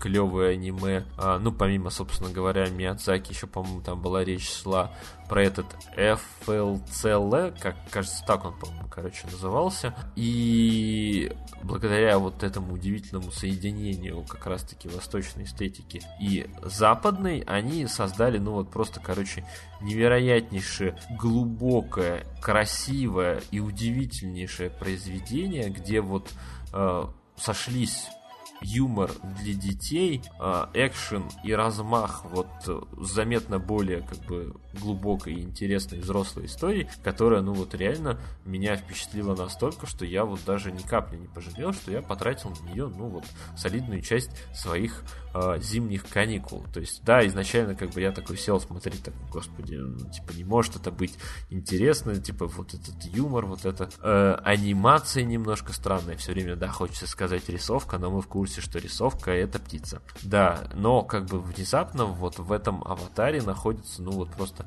удивительнейшее э, соединение и история, которая вот, ну, оказывается настолько глубокой и э, заметно более интересной, чем, ну, там, не знаю, в качестве примера мне вот почему-то, знаете, всегда а, когда я вот задумывался о аватаре, вот последние, там, так сказать, дни, когда думал, когда писал текст и позже, типа, в чем, типа, в нем такого крутого? Возможно, типа, одна из самых классных вещей заключается в нем в том, что у него, э, на удивление, хороший лор. Ну, внутренняя вселенная, она при этом на самом деле описывается очень просто. Вот, ну, буквально, короче, это первых там 15 секундах каждой серии о том, что типа вот есть типа 4 народа, э, соответственно, которые управляют различными стихиями. Есть э, магия воды, есть магия земли, есть магия воздуха, есть, соответственно, магия огня.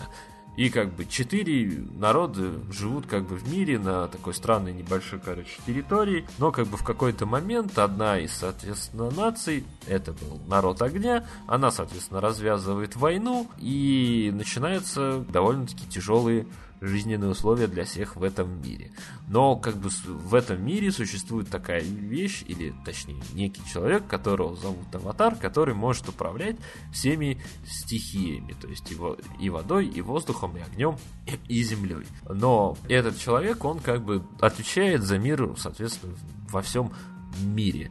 Э, и, собственно, этот э, человек, он может любых как бы взорвавшихся товарищей в случае чего взять и хребет переебать, так сказать, чтобы они не сидели и не высовывались. Но вот так вот уж неудачно получилось, что в момент, когда, собственно, назначили нового аватара, он испугался возникнувшей перед ними ответственности, убежал, пропал, попал, короче, во льдах, и спал там почти сто лет. И в итоге как бы на его плечи спустя сто лет ложится то, от чего он, собственно говоря, бежал, а именно необходимость остановить войну для того, чтобы возник мир во всем мире и больше не было никаких э, проблем у этих людей. Ну, потому что как поддержка баланса это крайне важная история. Да, поначалу тебе кажется, что это не, не сразу же у тебя возникает ощущение, что ты включил что-то великолепное, как, например, у меня было в случае, ну, не знаю, того же ковбоя Биба, потому что который, типа, сразу же после первой серии ты такой себе говорил, ни хрена себе, ни хрена себе аниме, как умеют делать, вот это да, давайте как бы смотреть скорее же следующую серию. А, но при этом это сериал, не который ты типа смотришь через «не могу», но просто ты вот находишь какое-то удивительное очарование а, в каждом эпизоде, в каждом в каком-то таком моменте в героях, особенно, разумеется, в народе огня, потому, ну, вот именно тех представителей, которые ты видишь, то есть это э, принца Зуку, его замечательнейшим дядюшке, любящим поиграть в кости, э, попеть песни э, и приготовить себе вкусного чайку. И во всем вот в этом прослеживается такое невероятнейшее очарование и любовь, и потом это все расцветает в такое великолепнейшее произведение, что, ну вот, даже, ну, сложно как бы его описать нормально. И непонятно, почему как бы никто не смог, точнее, наоборот, в этот момент становится тебе понятно, почему Шьямалан все-таки не смог сделать из него классное, типа там высокобюджетное кино, которое бы понравилось и людям, которые никогда не слышали о Аватаре, и людям, которые слышали о Аватаре. И вот, когда я там говорил о том, что типа я вот в качестве там условного говоря сравнений там типа сложности лора и несложности лора, э, когда вот типа думал обо всем этом, вот я почему-то, знаете, что вспоминал больше всего? Warcraft. да, вот то, что когда, собственно, выходил э, фильм по Варкрафту, который, да, собрал там условно больше повелителя стихии, но при этом я когда пытаюсь вспомнить его как бы сложно сочиненную структуру, я такой типа думаю, вот вроде бы у них там просто там эльфы, короче, люди, орки и это там некроманты еще, по-моему. Ну, как бы тоже вроде не так уж много действующих лиц, но, блядь, насколько же там все сложно и хитро выебано. И насколько все, короче, вот просто в аватаре. Но даже когда там становится тебе просто, и ты такой, бля, я даже не могу, типа, попытаться как-то, ну, не знаю, подъебать местную систему, там, то, что как они все это, типа, делают э, и раскручивают свою историю, они все равно находят там возможности, где ты думал, что вот сейчас пойдет как бы какая-нибудь банальщина, скукачина и еще какая-нибудь дурацкая история, они даже там находят возможности для того, чтобы тебя удивить. Особенно, собственно, это касается, ну, во многом э, развязки э, с Лордом Огня, который, которого Анг очень здорово, ну, вот, обводит по итогам вокруг пальца. Ну, не то чтобы, типа, он там использует какую-то хитрость, но формально, да, именно этим он, собственно говоря, и занимается. То есть перед ним стоит классическая проблема, как бы, любого героя, который, типа, должен противостоять злу, это, типа, там, убить главгада, и все таки говорят, ну да, ты его, типа, убьешь, что за, чё за, просто, типа, убьешь и все, и всем, типа, нас... и наступит мир во всем мире.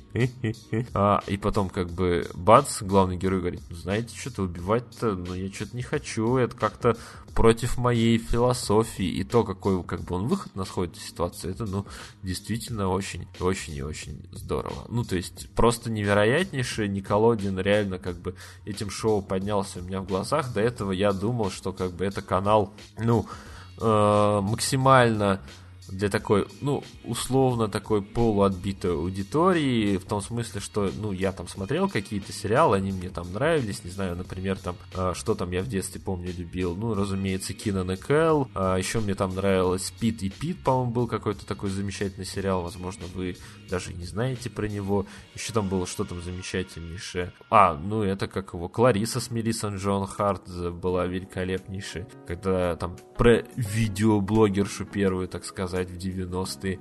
А, что еще было замечательно? Ну, понятное дело, те вот эти мультсериалы, там, э, Спанч Боб, э, Котопес, э, ох уж эти детки, то есть, да, как бы проекты, ну, вот максимально такого условного детского, короче, спектра, и в том же деле, вот у вас тут, типа, есть аватар, который тоже рассчитан на аудиторию, там, там, ну ладно, до 13 лет, а ты такой хоба, включаешь его, когда тебе 29, и ты такой, типа, вау, это реально очень интересно.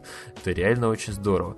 И как бы на самом деле я вот здесь распинаюсь вот только для того, чтобы убедить тех же людей, которые в свое время его проигнорировали, которые типа сказали, что-то какая-то ерунда, э, вот только для того, чтобы вы тоже, ребята, вот преодолели собственный скептицизм и, собственно, посмотрели этот сериал, потому что, ну, это не такое уж сложное зрелище, которым надо вот прям так проникаться и проникаться. Ну, то есть, понятное дело, что вы в какой-то момент его вот просто начнете глотать поэтому несколько эпизодов за раз и такие еще, еще, еще, еще, но как бы в любом случае это не тот проект, который нужно будет то через силу себя пропускать. То есть вы можете включить его фоном, конечно, но при этом важно понимать, что в какой-то момент вы поймете, что вы не смотрите его фоном, вы вот так вот просто ткнулись в экран и такие типа, а, что же типа будет дальше, а какое типа здесь примут решение.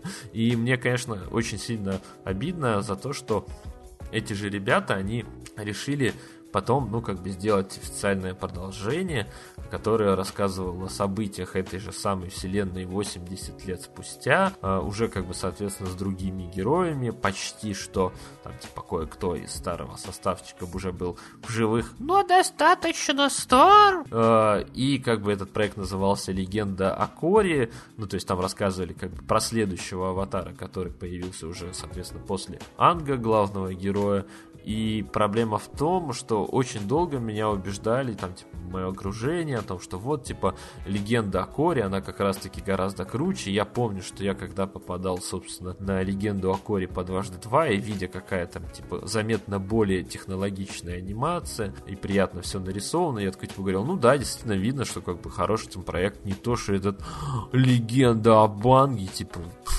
какая-то ерунда. Э, и как бы я вот после такой, типа, проникнувшись аватаром, такой, типа, о, как здорово, как здорово, давайте, короче, включим легенду о Коре, и, бля, какой пиздец, как такой пиздец. Ну, то есть это настолько отвратительнейшая и неинтересная главная героиня. А, и причем ее поместили в такой классный и интересный сеттинг. То есть они взяли, добавили к тому интересному рандому для тебя миру, который ты уже успел изучить на, на зубок.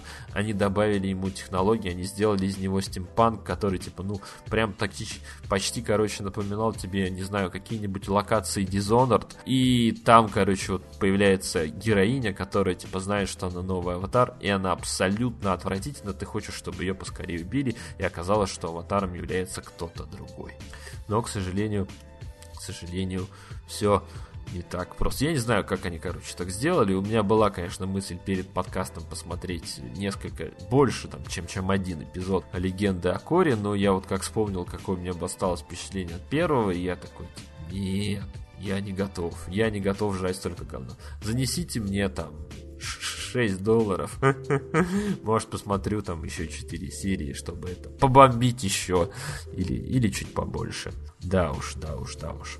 Другой классический сериал, которым я увлекся последние месяца два, ну да, я его начал смотреть как раз-таки с середины декабря, ну или там чуть-чуть попозже, и продолжаю заниматься этим уже в январе, это «Аббатство Даунтаун» классика, о которой очень любили шутить э, во многих произведениях, типа, например, в том же сериале «Сьюз», э, где там в какой-то, типа, момент э, главный герой Майк Росс советовал, типа, какому-то, типа, чувачку, чтобы он обязательно посмотрел типа, первые два сезона настолько, типа, неожиданно. Это классная, крутая британская драма. Но я, на самом деле, за Баста Даунтаун сел, э, точнее как, он у меня был очень давно в планах, благодаря во многом тому факту, что э, в этом сериале очень долго, ну, чуть ли не все, всю жизнь, снималась э, замечательнейшая, очень миловидная актриса Мишель Докери, которой какое-то определенное время не так уж много везло с э, ролями в кино, и как бы очень хотелось, так сказать, полюбоваться ей заметно большим хронометражом произведений, но я все время, так сказать, откладывал этот момент, но э, когда я узнал о том, что планируется выпускать фильм, прямое как бы продолжение сериала с теми же самыми актерами, я решил, что это вот идеальнейший момент для того, чтобы ознакомиться с этой классической британской телевизионной драмой, а, тем более, что вот предыдущий раз, когда я занимался тем, что пытался там за, ну, за достаточно короткое время посмотреть э, сериал, которому собирались выпускать в кино официальное продолжение фильмовое, был э, сериал «Красавцы», он же «Энтураж», э, который, ну, вот был, наверное, одним из моих самых лучших movie experience ов в жизни. То есть это был прекраснейший сериал про кино и оказался таким же прекрасным фильмом в кино, который, ну, как бы, по идее, мог оказаться быть вполне себе каким-нибудь говном несмотрибельным только для фанатов, но нет, это было вот прям замечательное кино. И у меня есть очень сильное подозрение, что с Аббатством Даунтон случится примерно та же самая история. Причем на самом деле, это, ну, конечно, как вот просто классическая вот э, драма британская, костюмированная, как она есть, но при этом это такая драма, что ты проникаешься вот буквально с первого мгновения и остаешься ей очарован просто на всю а, оставшуюся жизнь. Причем э, этот сериал, э, было же приятно его включить и обнаружить для себя многие, типа, удивительные моменты. Во-первых, оказывается, что, типа, там занята в производстве Мэгги Смит, которую мы все знаем как эту миссис МакГонагал. Там там, во-первых, оказался еще отец Паддингтона из двух одноименных фильмов «Приключения Паддингтона». Собственно, он э, формально является э, главным героем. Плюс, соответственно, там еще в первых сезонах заявлен э, замечательнейший актер Дэн Стивенсон, которого, наверное, не нужно даже представлять в текущем моменте. Все его и так, короче, прекрасно знают. А, ну, собственно, давайте к сюжету данного произведения. Аббатство Даунтаун — это рассказ про, получается, поместье э, известнейшего там графа, который на самом деле хуй пойми чем занимается. Но, в общем, он сколотил довольно-таки, короче, большое состояние, и все как бы в его жизни достаточно э, хорошо и неплохо. Вот у него как бы такая большая семья, то есть у него есть жена, есть э, три, соответственно, замечательнейшие дочери, огромный дом, э, поместье, есть, э, соответственно, в этом поместье слуги, и вот все как бы было хорошо э, до одного как бы момента, когда внезапно выяснилось,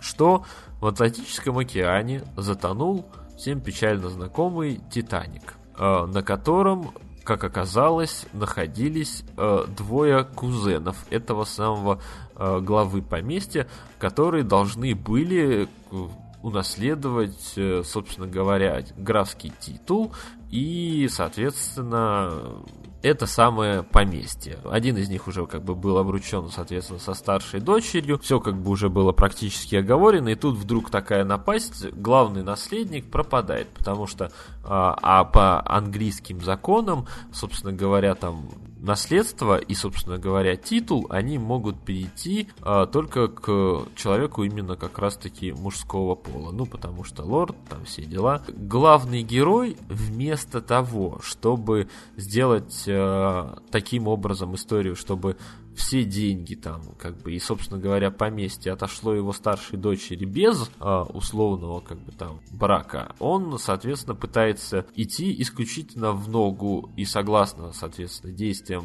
британского законодательства, то есть продолжая искать а, того самого, как бы, родственника, который, как бы, должен, ну, а, вступить в свои, как бы, законные права. И этим, как бы, родственником оказывается, там, типа, простой а, юрист из Манчестера, которого играет, собственно говоря, Дэн Стивенсон. Он, соответственно, прибывает э, в дом, будучи до этого как бы не знаком с вот этой, как бы, так сказать, культурой, э, даже не знаю, как правильно сказать, высшего общества, в котором ты, типа, находясь, ну, как бы в шикарном доме, должен нормально относиться к тому факту, что у тебя здесь есть слуги, и теперь ты не можешь даже, так грубо говоря, э, чай взять э, с, с кухни, потому что, типа, у тебя есть специальный слуга, который, типа, пойдет его заварит и принесет прям тебе в руки и положит чашечку. И та же самая там история, что, типа, там свою одежду сам не подбираешь, все за тебя как бы делает как бы соответствующий слуга, и это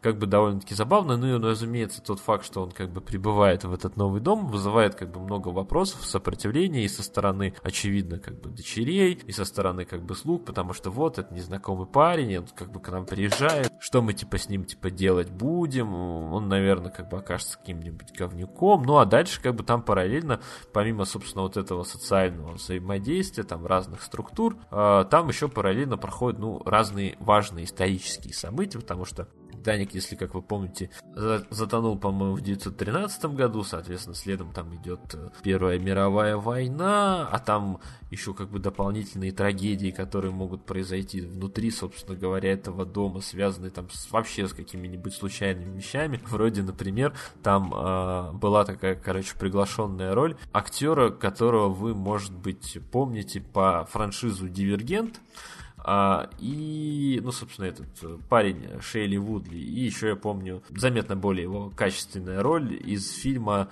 а, «Значит, война», а, где он как бы это замечательно сыграл бандита не очень так качественно. Ну, глупого, короче, бандита. Э, и он там здесь, типа, играет, короче, это сына турецкого, короче, посла, который это прибывает, собственно, в это аббатство Даунтаун, подкатывает активно свои яйца к старшей, короче, дочери. Э, дочерь в итоге как бы уступает ему. Дочь, кстати, собственно, старшую играет Мишель Докери. Э, соответственно, э, она ему уступает, и он во время полового акта у него случается сердечный приступ. А это же, короче, ну просто позор на, на всю как бы и скандал дикий международный. Но нет, надо как бы это скрыть эту историю и от этого этого как бы там потом проходят там еще какие-то, короче, сюжеты связанные, что там что помимо трагедий, которые разворачиваются вокруг высшего общества, там еще есть трагедии там среди мирослуг, где там между них идет, короче, грызня, там есть парень, который э, работает, э, ну, типа, там, получается, есть такая как бы должность, я забыл, как ее правильно называют, не камердинер, но что-то в этом духе, который является э, персональным, ну, фактически ассистентом э, для, собственно, этого, э, ну, кого-то из вышестоящих постояльцев, ну не знаю, ну в общем как бы это там человек, который отвечает, собственно говоря, за то, чтобы разбудить человека, там типа принести ему завтрак, одеть и все такое, и вот там тоже как бы э, грязня за эту типа должность, на нее там нанимают человека, который типа коллега с тростью, и он там не, а у этого коллеги с тростью там не только история, что он типа там был ранен на какой-то там войне в Африке, но у него там еще там сложные отношения с женой, которые там повлекут за собой еще больше трагедий. И это все так интересно интересно и круто смотрится, особенно э, в контексте того, что там иногда, ну, вот просто какие-то такие э, трагедии и проблемы, ну, там, элементарнейшие, которые, как бы, ну, в простом обществе, наверное, не должны тебя волновать, а там все таки а, какой ужас, там что-то произошло в духе, там, она, типа, самостоятельно поехала на машине без шофера, какой ужас, что же подумают люди, или там тому подобное, но я еще э, по первому сезону такой типа говорил, ну, как бы британская драма очень красивая, причем как бы это одна из самых качественных британских драм, ну, то есть э, именно костюмированных, там, по-моему, первый эпизод э, посмотрело 16 миллионов человек, это был типа один из самых рейтинговых показателей в истории, собственно, британского телевидения, и как бы по первому еще сезону там все было достаточно так, ну, ну, проблемы у людей как бы были, но они были такими обычными, хотя там, например, кое-кого выкидыш случился из-за того, что кто-то случайно, точнее не случайно, специально оставил мыло. А, и потом, соответственно, во втором сезоне, когда пришла Первая мировая война, там начались, мягко говоря, заметно более, короче, это веселые и коварные вещи, что ты вот прям такой начинал очень сильно переживать за то, что, типа, может произойти с героями. И я на свою, короче, голову решил спросить у мамы, потому что меня, типа, очень интересовало, ну, потому что, если, например, открыть сериал на там каком-нибудь сайте типа МДБ, то там можно типа увидеть, что ну там типа один актер там типа засвечен там в стальки-то, короче, эпизодах. Ну, то есть, например, тот же самый Дэн Стивенс в сериале, он оказался на 24 эпизода. Ну, типа, в сериале, получается, там в первом сезоне, по-моему, если я ничего не путаю, 8 или 6 серий, нет, 6 серий, если я правильно помню. Во втором сезоне 8, и плюс еще, соответственно, этот рождественский спецэпизод, но на Amazon Prime он почему-то тупо взят и разделен на, получается, 2 там по 40 с чем-то минут.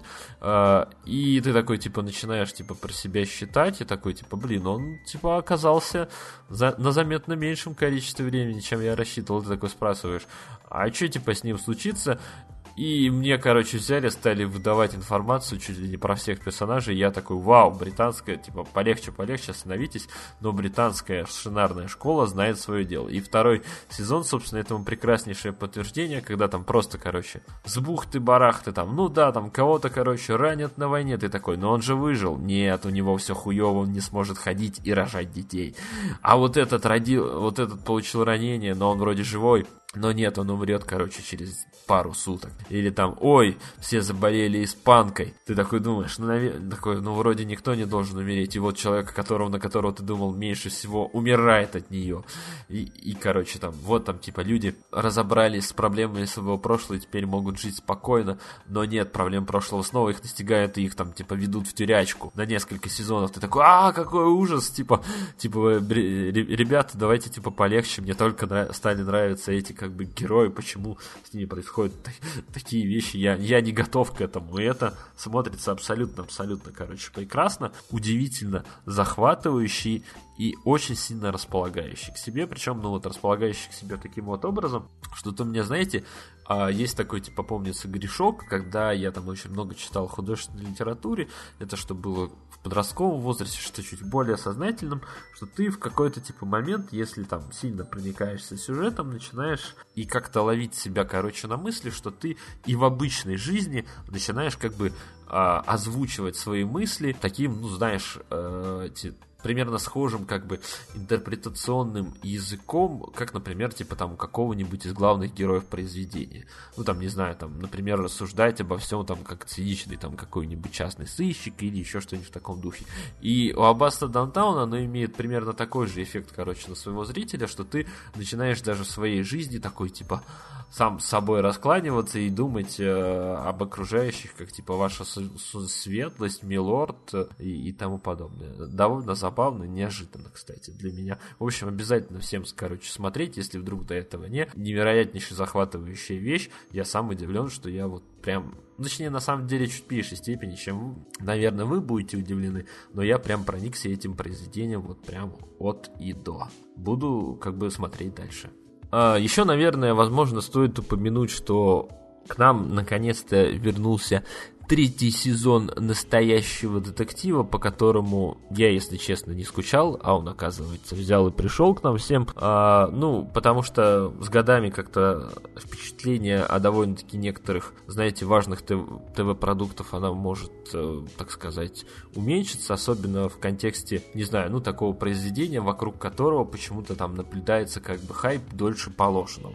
И, собственно говоря, с настоящим детективом, ну, происходит примерно, короче, та же самая история. Хотя, э, по факту, на самом деле, это довольно-таки важное произведение все-таки для своего времени. Собственно, когда он вышел, вот, типа, 5 лет назад, для многих именно он стал, как бы, э, довольно-таки важным открытием в плане того, что люди вдруг поняли, что, оказывается, в мире телевидения могут, типа, выдавать картинку уровня кинематографического качества, и там, типа, могут сниматься звезды, ну, далеко как бы не последней величины. Ну, потому что Вуди Харрельсон и Мэтью МакКонахи, это как раз-таки, ну, тогда были, ну, вот просто люди, да, они, собственно говоря, и сейчас, ну, на которых как бы очень как бы любят смотреть другие зрители. Люди, для которых, понятное дело, что хотел сказать, люди, на которых любят смотреть другие люди, но это как-то звучит, да, не очень. Но я все равно сказал, да. да, я, правда, как бы в свое время думал об этом произведении на самом деле немножко в другом ключе, в том смысле, что э, по факту HBO они попытались содрать э, с канала FX идею сериала антологии в духе, собственно, вот э, американской истории ужасов.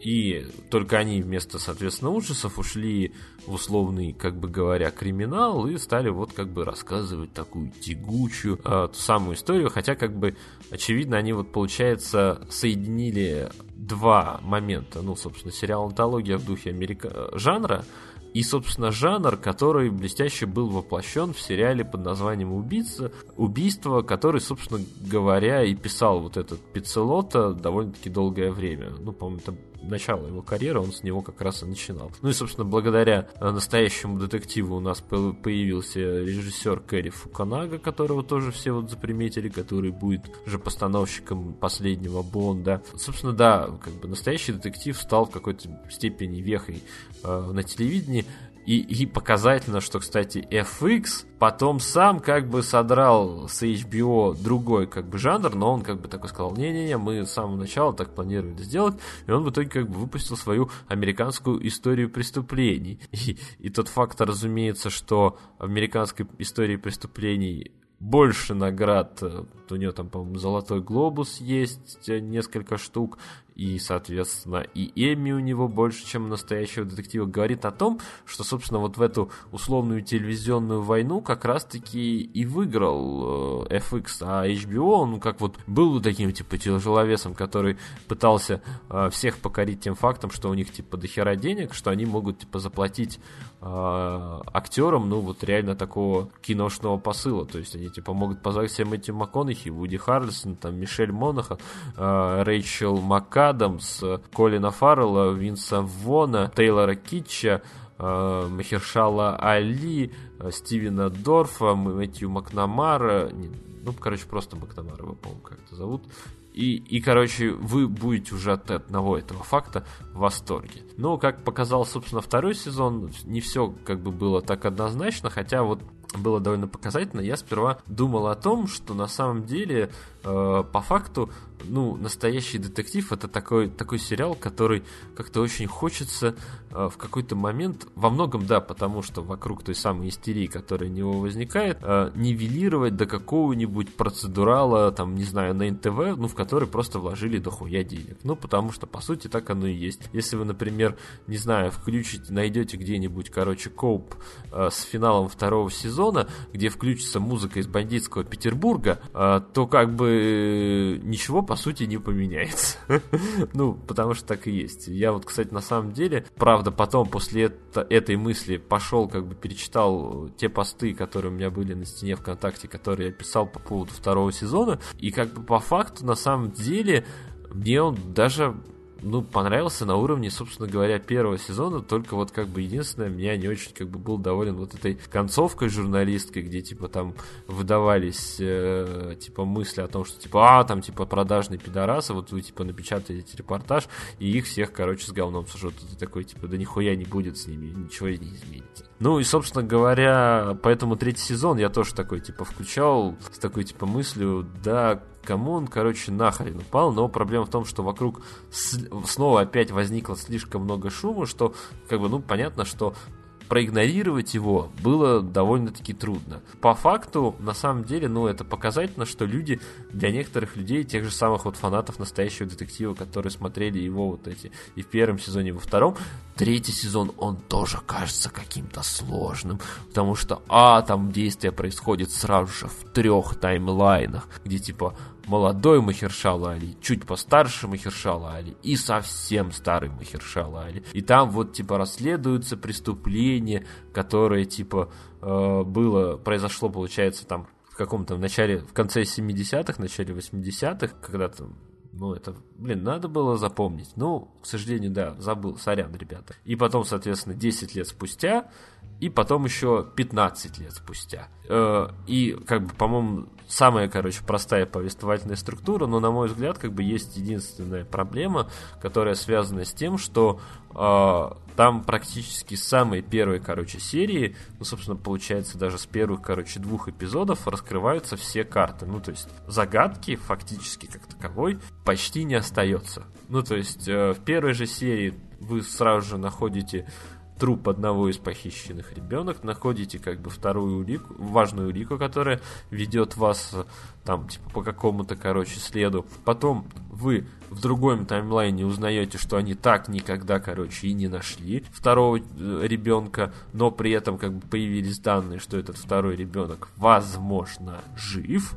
И потом, соответственно говоря, в третьем таймлайне там появляется как бы интерпретация того, что типа там а ничего там, по-моему, короче, не произошло. Что там, по-моему, еще какая-то ерунда. И ты такой, типа, смотришь, что типа, это меня могло, должно было заинтересовать. Типа, вы как-то карты раскрываете очень странно. Но в любом случае из-за того, что как бы есть довольно сильно большой как бы хайп по этому произведению, придется как бы его смотреть дальше, хотя понятное дело, что это не случай Доктора Кто, когда вы смотрите максимально отвратительное шоу, которое вам когда-то типа нравилось, и его типа гнобят прямо у вас на глаза. Все-таки настоящий детектив делали достаточно э, хорошие люди и талантливые, заметно более, кстати, талантливые, чем Доктора Кто, и понятное дело, что вот эта история про то, что что-то там типа пропало, и мы типа начинаем ковыряться в прошлом и необычном настоящем людей, которые на самом деле как бы тоже как бы не очень хороши. Это, ну, как бы такое, но все равно в любом случае это э, даст, мож, может скрасить вот именно как раз понедельничный вечерок, когда типа вот сериал там выходит э, на условной медиатеке или где, вы там смотрите обычно, короче, там сериалы, и, и вас, ну, он идеально ложится вот это, знаете, в начало недели, когда у тебя, типа, ты такой вышел с выходных, отработал на работе, очень как-то тяжело, все, ты такой, бля, что вообще делать, что-то как-то загрузили меня на всю неделю вперед, и ты такой вот включаешь настоящий детектив, и такой, о, это то, что нужно. Вот прям идеальнейшее такое полу такое, знаете, где-то разгрузочная вещь, которая вот будет самое то. Но, разумеется, вот того самого хайпа, которого там, типа, кричат люди, шоу как, нам, как мне кажется, все же не заслуживает. Хотя, как бы, да, снято как бы достаточно талантливо, но у меня единственная радость это тот факт, то, что я наконец-то как бы могу смотреть этот сериал, условно говоря, официально, потому что мне за мои труды э, на котах подогнали, соответственно, промокод э, на ОКО и частичный как бы сериал о медиатеке, э, благодаря чему можно наконец-то смотреть их сериалы официально. Единственное, что почему-то официально смотреть их сериалы так сказать, э, в английской озвучке и с русскими субтитрами можно только э, почему-то на приложении ОКО в PlayStation, а вот типа на компьютере или, например, через, это, так сказать, приложение на телеке ОКО, там почему-то у тебя доступно в любом случае только русская озвучка и никаких, короче, субтитров. Но вот на приложении на PlayStation почему-то ты можешь как бы и английские субтитры включить, и английскую дорожку включить. Как-то это, конечно, не очень мне понятно, но что поделать. Ну, с другой стороны, у меня есть PlayStation, как бы, ну, я пользуюсь. Спасибо. А, окей. Последний сериал, который оказался здесь благодаря протекции одного патронщика нового, это, наверное, один из тех редких случаев, когда я буду говорить, что вот, типа, есть, типа, такой хороший, замечательнейший человек, который задонать мне, специально так и указав, типа, я, типа, доначу 5 долларов специально ради этого. Этот патрона зовут Андрей Кузьмин. Он задонатил мне 5 долларов с официальной просьбой, с надеждой услышать что-нибудь в подкасте про сериал «Экспансия». В этот момент, наверное, этот товарищ по имени Дарк такой, у наконец-то, господи, три года ждал. Наконец-то кто-то расскажет мне про экспансию.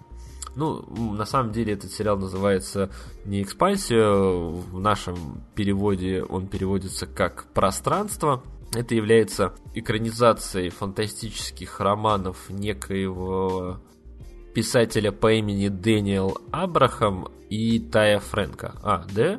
А, понятно. Я не знал об этом факте, сори. Узнал прям, когда открыл Википедию во время, прос... во время записи подкаста. Дело в том, что да, у него типа был псевдоним Джеймс Кори, и за этим псевдонимом скрывалось, соответственно, двое авторов. Даниэль Эбрахам и Тая Фрэнка, то есть мужчина и женщина. Интересно, почему в фильме «Жена» так не смогли поступить два героя? Главных не догадались выпускать книжки под одним псевдонимом, где типа было бы предполагалось, что это на самом деле могут быть два человека человека, а не один. Удивительно, да. А, в общем, как бы этот а, сериал выходил на канале Sci-Fi. У него была довольно-таки драматическая судьба, связанная с тем, что его после третьего сезона закрыли в прошлом году. Все этому факту были достаточно сильно не рады, потому что э, ну, сериал буквально там оборвался как бы на полусловие, а книжки до сих пор как бы выходят, ну, точнее, вышли, по-моему, там еще не, не как в случае Игры престолов у Джорджа Мартина, когда он типа не может записать одну сраную книжку, чтобы закрыть, короче, все вопросы. А, и в итоге, короче, этот сериал купил себе Amazon э, Prime и, соответственно, заказал производство четвертого сезона. Но когда он выйдет, как бы до сих пор, короче, не ясно. В связи с этим, правда, у сериала наметилась проблема, так сказать, территориальной принадлежностью на онлайн-сервисах, потому что э, канал Sci-Fi, он очень активно сотрудничает с Netflix. И, соответственно, все его сериалы практически, они выходят э, на данном онлайн-кинотеатре, э, причем еще иногда, как часто это бывает, с приставкой Netflix Originals. Э, ну, там, например, тот же самый Happy Sci-Fi выходит у них, тот же самый Killjoys, еще там кто-то. Ну, в общем, не суть. Э, и в связи с тем, что как бы права на него купил Amazon, э, с Netflix этот э, пространство довольно-таки быстро убрали. Но самое идиотское, что они, убрав пространство, не добавили его, собственно говоря, на Amazon Prime. Я не знаю, может стоит написать, короче, в техподдержку, уточнить, типа, может быть, добавите его, не ждать, пока, типа, выйдет четвертый сезон телесериала. Ну, потому что мне было не очень удобно это, э, ну, как бы обнаружить сей факт, потому что э, до этого я как раз-таки намеревался, когда, типа, ну, перейдя от книг соответственно, к сериалу, э, чтобы, типа, посмотреть этот сериал, я бы, типа, перед этим прочитал книжки, осмотрел бы его, ну, типа, на Netflix, максимально удобной для меня платформе для просмотра. И я был вот так очень разочарован, в результате чего, ну, да, пришлось идти на альтернативные источники, то есть не смотреть сериал официально. Э, я, правда, к сожалению, не уложился, так сказать, в удобное мне, точнее, не в удобное, а в анонсируемое еще, типа, в начале э, подкаста интервью интерпретацию того, чтобы, типа, посмотреть первые четыре серии, как, типа, чтобы, как настоящий критик. Я успел посмотреть первые три, и, разумеется, я, ну, не, если не сказать в восторге, но я очень сильно заинтригован и заинтересован в продолжении просмотра этого сериала. А, правда, есть важный момент. Кажется, что, типа, этот сериал «Пространство» это, типа, ну, красивая, короче, фантастика. Там у него замечательнейшие такие, короче, постеры, все дела, но на самом деле «Пространство» — это сериал э, политически фантастический. То есть там на первое место как раз-таки идет история, э, связанная с именно политической составляющей. Там действия Хотя при этом, на самом деле, сериал очень сильно напоминает, э, э, ну, по своей изначальной, короче, завязке, немножко Mass Effect, только без вот условных, короче, протериан. Ну, то есть, вот представляете, человечество 200 там чем-то лет спустя колонизировало Солнечную систему. Всю. У них там есть технологии для того, чтобы летать, все такое делать. Инопланетян, правда, по-прежнему до сих пор в нашей истории нет. Ну, типа, мы колонизируем Солнечную систему, пользуясь теми ресурсами, что есть, за дальние рубежи пока еще, короче, не заглядываем. И вот, э, соответственно, человечество распределено по трем, соответственно, основным точкам. Это, разумеется, планета Земля, как можно догадаться. Это планета Марс, которую благополучно осваивает, соответственно, э, человечество. И специальный, короче, э, я бы так сказал, транспортный узел, который называется Церера, и который как бы является, я бы так сказал, ну, такой как бы промежуточной точкой между, вот, собственно говоря, Марсом и Землей. Ну, как бы, по идее, все, как бы, эти люди, они движимы, как бы, одним и тем же интересом, как бы, у них у всех понятная как бы а, выживательская функция, но как бы есть такая вещь, что как бы Марс формально на самом деле это вот отдельная планета государства, которая ну как бы живет согласно типа своим интересам а, и которая ну как бы не находится в прямом подчинении от Земли. И между, собственно говоря, Марсом, Землей и людьми, которые вот, собственно говоря, родились на Церере, э, ну, как бы находится такое, как бы, постоянное напряжение, которое в любой момент может, соответственно, э, выйти из-под контроля и может начаться полноценная звездная война. А война вполне может начаться, потому что у людей хватает, короче, технологий, э, собственно, для того, чтобы устроить какую-нибудь такую заварушку в духе Звездного пути прямо, короче, в космосе. Ну и, соответственно, там начало сюжета довольно-таки простоватенькое, но вместе с тем достаточно интригующее. Собственно говоря, на Церере работает нек- некий детектив Джозеф Миллер. Его замечательнейше играет актер Томас Джейн. Я всегда считал, что этому актеру не хватает хороших ролей. Вот он все бедный снимался там у этого, как его, Дарабонта э, во всяких этих кинговских э, историях. Ну, как бы не то, что как бы это плохо сниматься в кинговских историях, но в любом случае влияет, так сказать, на твою вовлеченность. То, что вот там, где он снимался. В «Ловце снов», по-моему, э, в «Мгле», вот еще вот был 1923, ну, в общем, как бы это, э, не очень, на самом деле, у него как бы с ролями, хотя все во многом, типа, очень сильно его любят за то, что он в свое время снялся, во-первых, в культовейшем фильме «Кровавый четверг», э, я его лично очень сильно люблю, «За глубокое синее море», замечательнейшее кино, на мой взгляд, и еще, конечно же, за «Карателя». Ну, потому что, типа, каратель в его интерпретации был не так уж плохо. Не так уж плохо. Ну и, конечно же, великолепнейшая роль в фильме «Скотт Пилигрим против всех веганский полицейский просто вообще 10 из 10. 10 из 10. Ну, ладно. А, в общем, он получает негласное поручение своего начальства найти некую там пропавшую девушку, которая типа там является дочерью влиятельного типа богатого промышленника земельного. А параллельно там грузовое судно получает сообщение о сигнале бедствия и отправляет, соответственно, часть экипажа на расследование, собственно говоря, э, этого самого сигнала бедствия. Но э, это оказывается как бы ловушка, которая, возможно, была типа, сделана как специальная типа акция для попытки развязать войну между Землей и Марсом.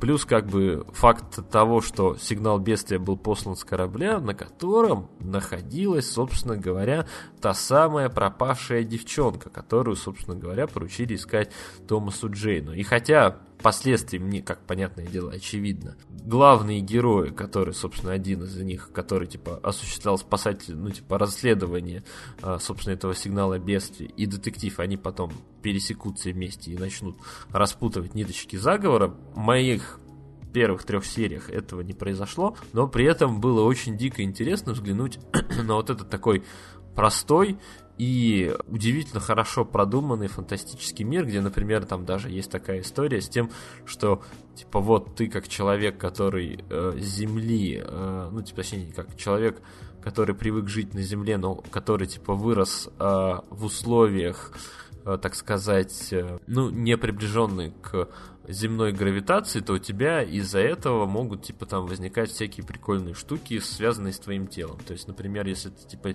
сильно э, высокий, то у тебя там могут как-то атрофироваться кости, там еще какие-нибудь травмы случиться. Ну, вот просто из-за того, что ты никогда, типа, не, не находился на э, земном притяжении. При этом иногда, если, например, человек с Эры попадает на Землю, его, собственно говоря, гравитация это может, э, ну, буквально убить, и там, типа, специальные, как бы, черные темные тюрьмы вон, они занимаются тем, что пытают людей как раз с помощью этой самой гравитации. Просто как бы человека вешают там это на крюки, и у него из-за того, что тело как бы тянет э, вниз благодаря силе гравитации, она потому что для него заметно сильнее, чем обычная искусственная, э, он как бы из-за этого испытывает довольно сильную боль. И к сожалению, в данный момент я могу сказать, что мне очень дико нравится политическая составляющая сериала, но насчет фантастический я пока ничего не могу сказать. Но при этом я точно хочу сказать, что мне очень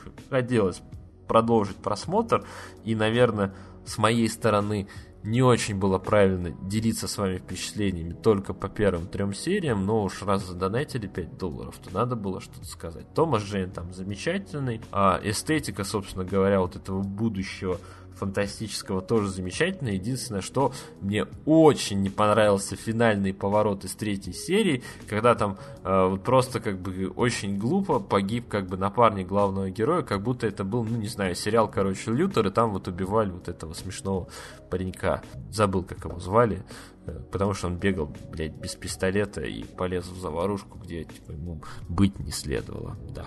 Ну, в общем, э, будем наблюдать дальше, очень интересно, куда это все может вылезть, особенно учитывая, что э, как бы у сериала уже есть три сезона, и как бы все мои знакомые дико, короче, его нахваливают и говорят, что это, ну, типа, вот просто лучшая фантастика телевизионная, космическая, которая сейчас есть. Хотя, конечно, говорить об этом, имея на руках Star Trek, достаточно сложно. Но Star Trek, к сожалению, из-за капитана Лорки, ну, в общем, чувачка, которого играл Джейсон Айзекс, он, к сожалению, очень сильно потерял в моих глазах. Я даже как бы не стал смотреть э, вот этот часовой первый эпизод, который вышел в пятницу, потому что такой, типа, Мeh! типа, я не готов. Я лучше это, буду смотреть, как люди умирают от испанки в Абасте Даунтаун. И, и плакать горькими слезами по бедному Дэну Стивенсону, что ему проход, приходится проходить через такие тяжелые испытания. Как он там в конце говорил, это просто вообще такое, то что наш поцелуй убил ее. Она, типа, отказала типа, бороться за свою жизнь. Такой, типа, бля, ее испанка убила. Ты что, дурак? Нет, нет, не отказывайся от докери, ты дурак. Да. Ну ладно.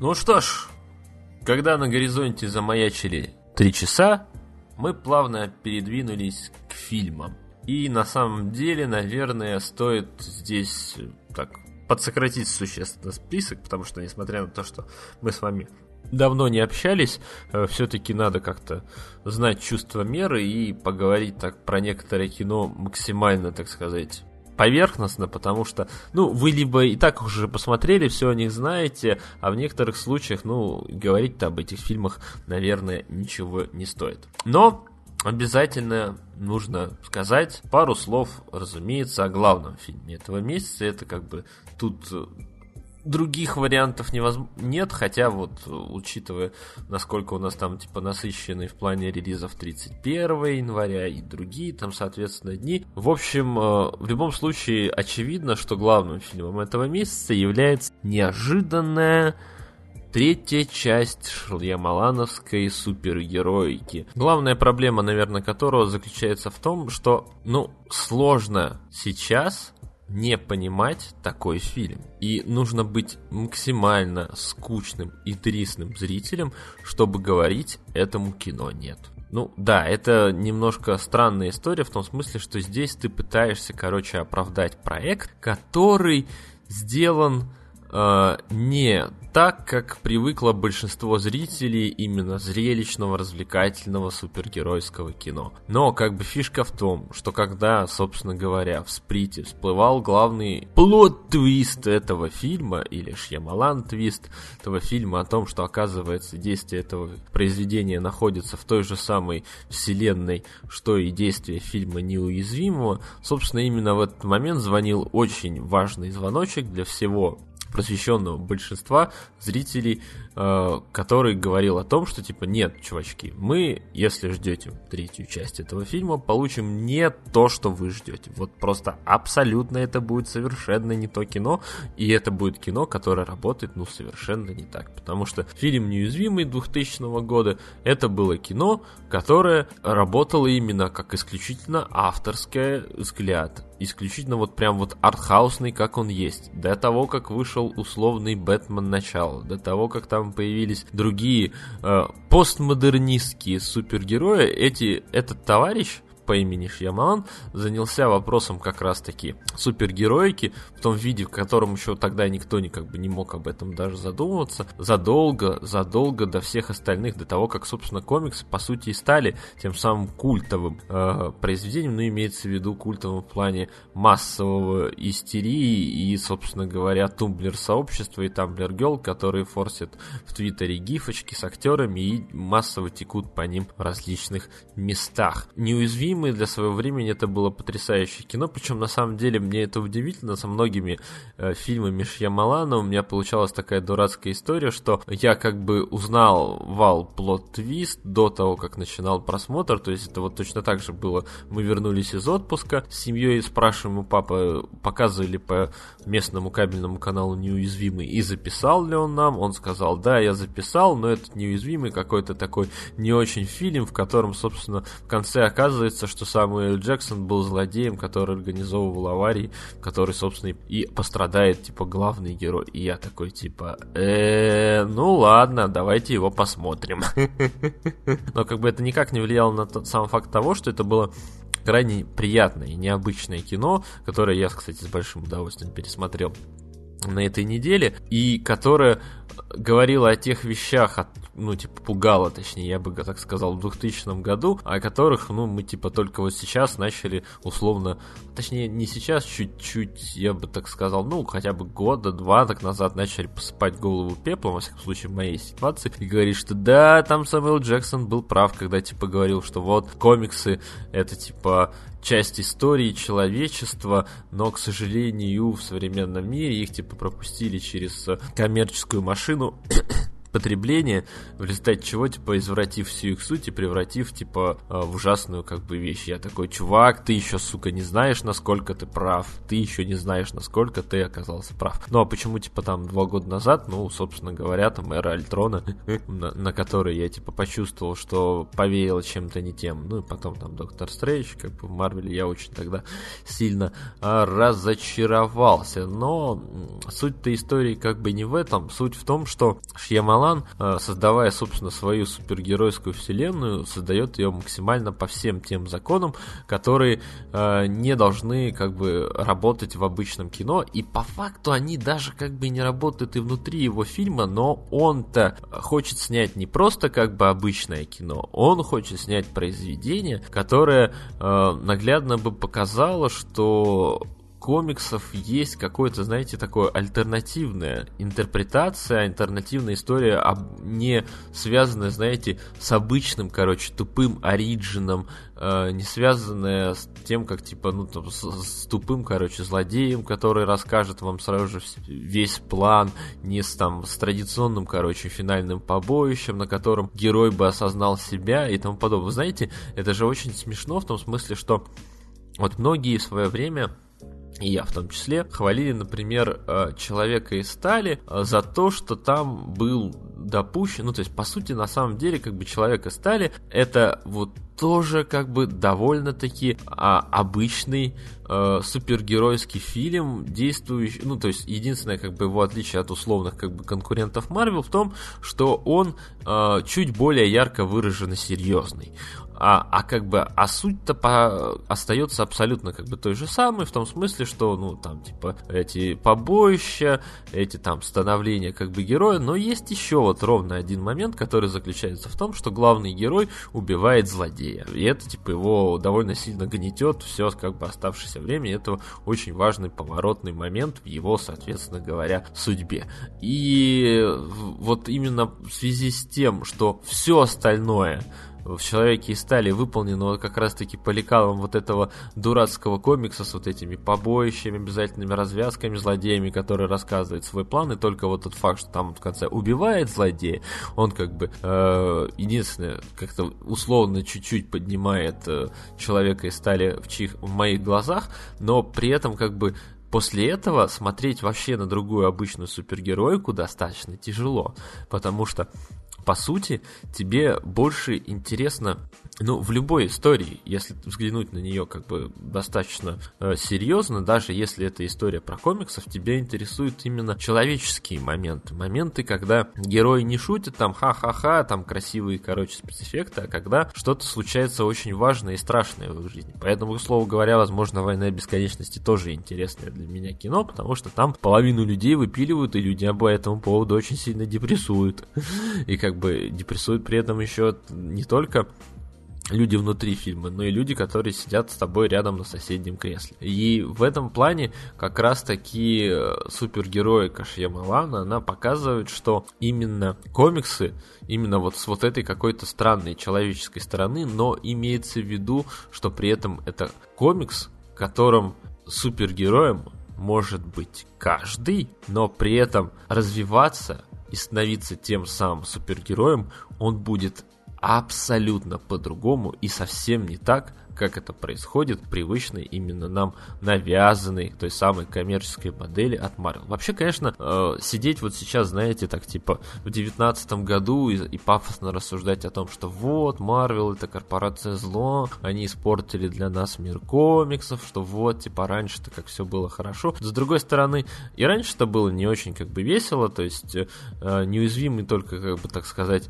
э, взглянул на так формирующийся в умах алчных продюсеров модель поведения и то, что вот массовая истерия вокруг типа комиксов, она типа только была, условно говоря, предрешена, но мне на самом деле грустно от того, что вот типа для того, чтобы создать вот эту идею, для того, чтобы создать вот фильм, который бы вот э, настолько по-другому посмотрел на всю вот эту историю, связанную с тем, что вот есть у нас комиксовый злодей, есть у нас вот комиксовый герой, что нужно было пройти аж 18 лет, нужно было аж выпускать хороший фильм «Сплит» для того, чтобы, ну, вот добиться вот как раз-таки того самого успеха. И главное, это на самом деле как бы проблема здесь в том, что большинство людей, как это часто бывает, скажут, что Шьямалан, типа, сделал что-то не так, в то время как бы это на самом деле классное как бы, кино в том самом как бы удивительном жанре, когда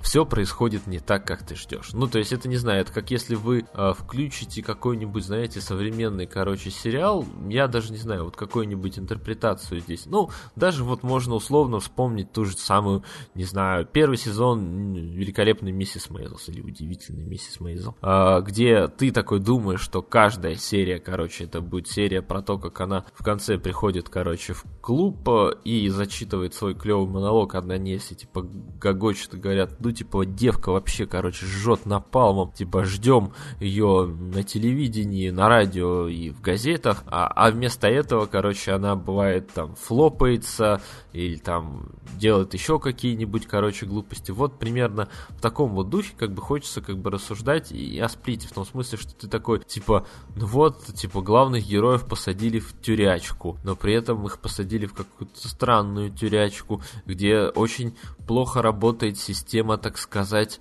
охраны, где такое ощущение, что никто ни за кем не следит. Такой типа, бля, что за херня? А Чемалан, ты охуел, что ли? Или типа, вот, зачем вы типа пытаетесь условно посеять зерно сомнения в главных героях, если для одного из героев все как бы и так ясно. Он про себя все понял. И ваши типа попытки заставить как бы с помощью убеждения э, да, заставить его поверить, что, что он на самом деле, короче, живет в достаточно как бы херовых условиях, это, ну, мягко говоря, ну, типа то, что он живет в иллюзии. Это, мягко говоря, смотрится странно. Ладно, там в истории там этого, как его, э, Джеймса Маковой и его там 24 личностей. Может быть, окей, там, типа, можно, типа, подумать, что, типа, дробь была старая, прутья решетки были старые, по стенам вы начали лазать, потому что роликов насмотрелись, типа, или это там со своим недугом просто, короче, ёбнулся за того, что, ну, то есть, мистер Стекло ёбнулся, потому что часто, типа, это, ломал себе части тела и из-за этого, соответственно, страдал. Но в случае-то мистера Дана все и так как бы ясно, что он реально супергерой, что он реально может гнуть стали, что он реально может это утонуть, оказавшись в воде, потому что плавать не умеет. да уж, да уж. Но в любом случае, Сплит замечательнейшее кино. Я всегда хотел получить какое-нибудь его продолжение, при этом на самом деле я не знал, как оно может выглядеть, и Шьямалан действительно в этом плане меня очень сильно удивил. Ну, в смысле, что он показал мне э, вот настолько как бы был неожиданным первый фильм, настолько как бы неожиданным получилось его завершение, закрывающее эту самую вселенную, закрывающее все вопросы как бы для героев, показывающее при этом, что в этой вселенной, возможно, на самом деле достаточно много. И, кстати, очень легко можно поверить в эту вселенную, что мне на самом деле радует еще больше. Но а то, что тот факт, что вам вдруг важнее в кино, чтобы в нем было все как больше реалистично, что там типа не было тупых героев и тому подобное, ну это тогда я даже не знаю. Смотрите тогда, пожалуйста, только документальное кино. Фикшн вам противопоказан. Другое кино, которое на самом деле хочется мне здесь вскользь упомянуть, это кино из прошлого года, и называется оно «Вечеринка только начинается». Это режиссерский дебют э, Карен Гиллиан, который она привозила в нашу страну на фестиваль Бритфест, но при этом почему-то не привозила в Санкт-Петербург. И я на самом деле об этом проекте узнал еще, по-моему, в мае, короче, прошлого года. Его там показывали то ли где-то на Сандесе, то ли где. И там была рецензия, по-моему, на слэш-фильм. И там все достаточно, короче, замечательно писал автор, а, собственно говоря, суть истории в том, что Карен Гиллен решила рассказать историю, которая, типа, имеет место быть в ее, как бы, родном городке, в Шотландии, а, где главная героиня, отбившаяся, короче, от рук, которая ничем, по сути, не занимается, по большей части бухает каждый день и сношается с любым, короче, первым встречным, а глубоко в душе, как бы, переживает довольно сильное а, отторжение отделение с, от внешнего мира в связи с тем, что она никак не может выйти из затяжной депрессии, связанной с тем, что ее друг э, близкий покончил, короче, жизнь самоубийством. Э, и, соответственно, она параллельно Э, какой-то типа момент знакомиться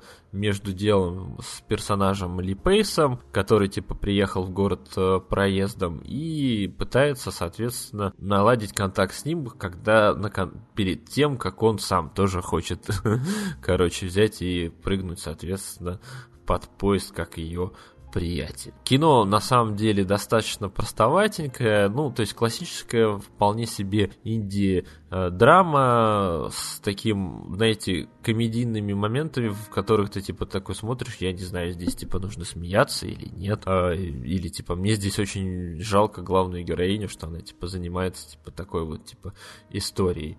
А, при этом, как бы, на самом деле, это кино, знаете, вот не про, вот это, знаете, просвещение, про то, что, типа, ты там познакомился с одним человеком, пошел по, так сказать, пути просветлению, типа, типа, психологическому выздоровлению. Нет, это, короче, удивительное кино про то, как современный мир и поколение в нем, ну, в основном, кстати, молодое, да и, кстати, э, показательно, что и взрослые, они теряют связь с друг другом, причем, на самом деле, иногда не с друг другом, но и с вообще с внешним миром, потому что, на самом-то деле, главные героини из относительно, как бы, благополучной семьи, то есть у нее, как бы, есть отец, есть, как бы, мать, они не в разводе, но при этом они, мягко говоря, между собой фактически не общаются, то есть отец, типа, смотрит все время какие-то типа ТВ-передачи, а мама все время постоянно как бы слушает музыку или, может быть, подкасты. И как бы между ними, ну, как бы, по сути, никакой, короче, коммуникации нет. Только вот там одно из немногих типа событий влечет к тому, что люди наконец-то начинают друг говорить с друг другом, но при этом это как бы событие не Uh, то, что типа там традиционное, не знаю, как типа что-то светлое, а наоборот, uh, человека, получается, в современном мире может uh, из, условно говоря, темных углов э, его подсознания вытянуть не что-то, знаете, вот доброе, знаете, как на вот этих добрых мотивирующих картинках, а наоборот погружение, короче, на самое дно, где, короче, станет еще при этом хуже, с одной стороны, если ты вот, например, будешь именно тем самым э, наблюдателем, но а для как бы персонажа главной героини, это может быть стать таким, ну, неожиданным поводом задуматься о том, что, типа, ну, да, наверное, все-таки не стоит, как бы, гробить свою жизнь. Хотя, не факт, что, как бы, все для нее закончится хорошо, потому что там есть такая одна очень показательная сцена, о том, что, как она наблюдает, соответственно, за семьей, живущей напротив, где там, типа, а, внук, э, дедушка, соответственно, папа с женой, и в какой-то, типа, момент дедушка берет и это вешается. И ты такой, типа, вау, чё, почему, как? А потому что все семьи несчастливы по-своему, и каждый на самом деле из нас может нести э, в себе бремя какой-то трагедии, с которой он не может на самом деле поделиться с окружающим миром, потому что окружающий мир настолько непонятная, загадочная и глупая вещь, что пытаться ему открыться, это, ну, изначально, типа, вещь, которая обречена на провал. И если ты боишься это сделать, то, скорее всего, ты как бы дальше будешь погружаться в депрессию и либо наткнувшись на дно, оттолкнешься и поплывешь вверх, либо как бы на этом самом дне и останешься. Вот как бы друг главной героини, он на этом дне все-таки остался, она, слава тебе богу, смогла куда-то прожить. Но меня на самом деле больше поразил этот фильм не тем, что там типа, ну это стандартное во многом как бы дебютное произведение, а тем вот насколько как бы оно было проникнуто внутренней болью. Карен Гиллен сама же писала как бы сценарий к этому произведению, и мне на самом деле даже как бы немножко грустно стало больше от того факта, того, что я вот знаю как бы эту девушку, ну, формально, как вы понимаете, как можно знать любую, как бы, условную раскрученную медийную звезду, я вот, как бы, понимаю, что она, как бы, скрывает в себе, на самом деле, ну, вот настолько за вот этой вот внешней няшностью, позитивом, вот, вот этим всем, э, ну, что-то вот каждый из нас, на самом деле, хранит в себе, как бы, тайну, которую он ни в коем случае не сможет рассказать окружающим, просто потому что боится, что если он это сделает, от него все как бы отвернутся и убегут в испуге. Что, конечно же, на самом деле, наверное, не так. Но, во всяком случае, после этого фильма от Карен Гиллин отвернуться никак не хочется. Хочется это обнять, погладить по головке и сказать, что все будет хорошо. А будет ли хорошо, это зависит уже исключительно от нас. А, другое кино, которое я посмотрел в домашних условиях, о котором, наверное, стоит упомянуть в данном подкасте, это произведение Рома. Но тут как бы есть довольно серьезный такой момент, связанный с тем, что э, я, несмотря на то, что там поставил ему сколько там, 8 баллов, э, должен заметить, что меня начинает довольно сильно как бы пугать тенденция, складывающаяся с Венецианским кинофестивалем. Дело в том, что как бы там второй год подряд, ну как бы сам всем известно, что Рома один типа из главных Форт Форд как там правильно говорят, фронтранеров, по-моему, правильно не так фраза звучит. Ну, в общем, короче, один из главных претендентов на награду за лучший фильм э, на ближайшем Оскаре. Лауреатов до сих пор нет, э, точнее, не лауреатов, номинантов до сих пор нет, но как бы мы по-прежнему гадаем на кофейной гуще и думаем о том, что типа, а что же типа может произойти? А будет типа ли Рома тем самым фильмом, с которым Netflix наконец-то сможет это похвастаться наличием у них оскароносной статуэтки. И как бы есть все предпосылки к тому, что да, хотя вот сегодня у нас прошла эта самая гильдия продюсерских наград вручения, и там награду дали фильму «Зеленая книга», у которого типа есть сложная судьба, связанная с тем, что один из сценаристов э, был достаточно сильным расистом в Твиттере, а кто-то еще говорит, что режиссер этого фильма, тот самый Форелли, он, соответственно, отличился тем, что как кому-то показывал свой пенис. Вот такой у нас наградной сезон. Мы обсуждаем, кто кому что показывал. С другой стороны, на самом деле, какой наградной сезон, такие фильмы. Потому что вот если говорить про Рому Альфонса Куарона, которая, ну, снята достаточно талантливо, я вот когда ее как бы смотрел, я как бы все для себя понял достаточно быстро, но я также понял для себя все быстро, как будто, знаете, это вот попасть на, знаете, э, вечер студенческих, короче, короткометражек. И вы там при этом, знаете, короче, максимально э, чужой человек, а там как бы люди такие смотрят фильмы, там хохочут над какими-то шутками для своих, э, и как бы в конце аплодируют и кричат, что типа, чувак, как ты поймал этот момент, это вообще просто песня, тема. Вот у меня примерно такое, короче, впечатление возникло от, собственно говоря, того факта, что вот я посмотрел фильм Рому и вспомнил, что как бы это кино дали, типа, венецианского Золотого Льва, дал при этом, собственно, Куарону его большой, типа, приятель Гильермо Дель Торо, который до этого получил э, того же самого Золотого Льва и, собственно, потом еще и Оскар за фильм, который тоже как бы являлся вот своим условным, как бы правильно так сказать, ну, местечковым э, фанфиком, в котором Гильермо Дель Торно активно, короче, надрачивал на все, что он, типа, любит. Куарона, конечно, очень сильно отличает от, собственно говоря, формы воды его рома тем, что он снимал исторический материал, который, ну, типа, имел там достаточно сильные э, связь там, типа, ну, с историей, что, типа, эта история, этот сюжет, он не был, ну, несмотря на определенную, как бы, типичность, потому что там история про служанку, работающую, типа, в богатом доме, которая, типа, там по своей, условной говоря, неопытности залетает э, от парня, который ее бросает, э, говорит, чтобы она, типа, с ним больше никогда не пересекалась, э, после чего, соответственно, в какой-то момент у этой девушки, но это как бы сюжетное описание.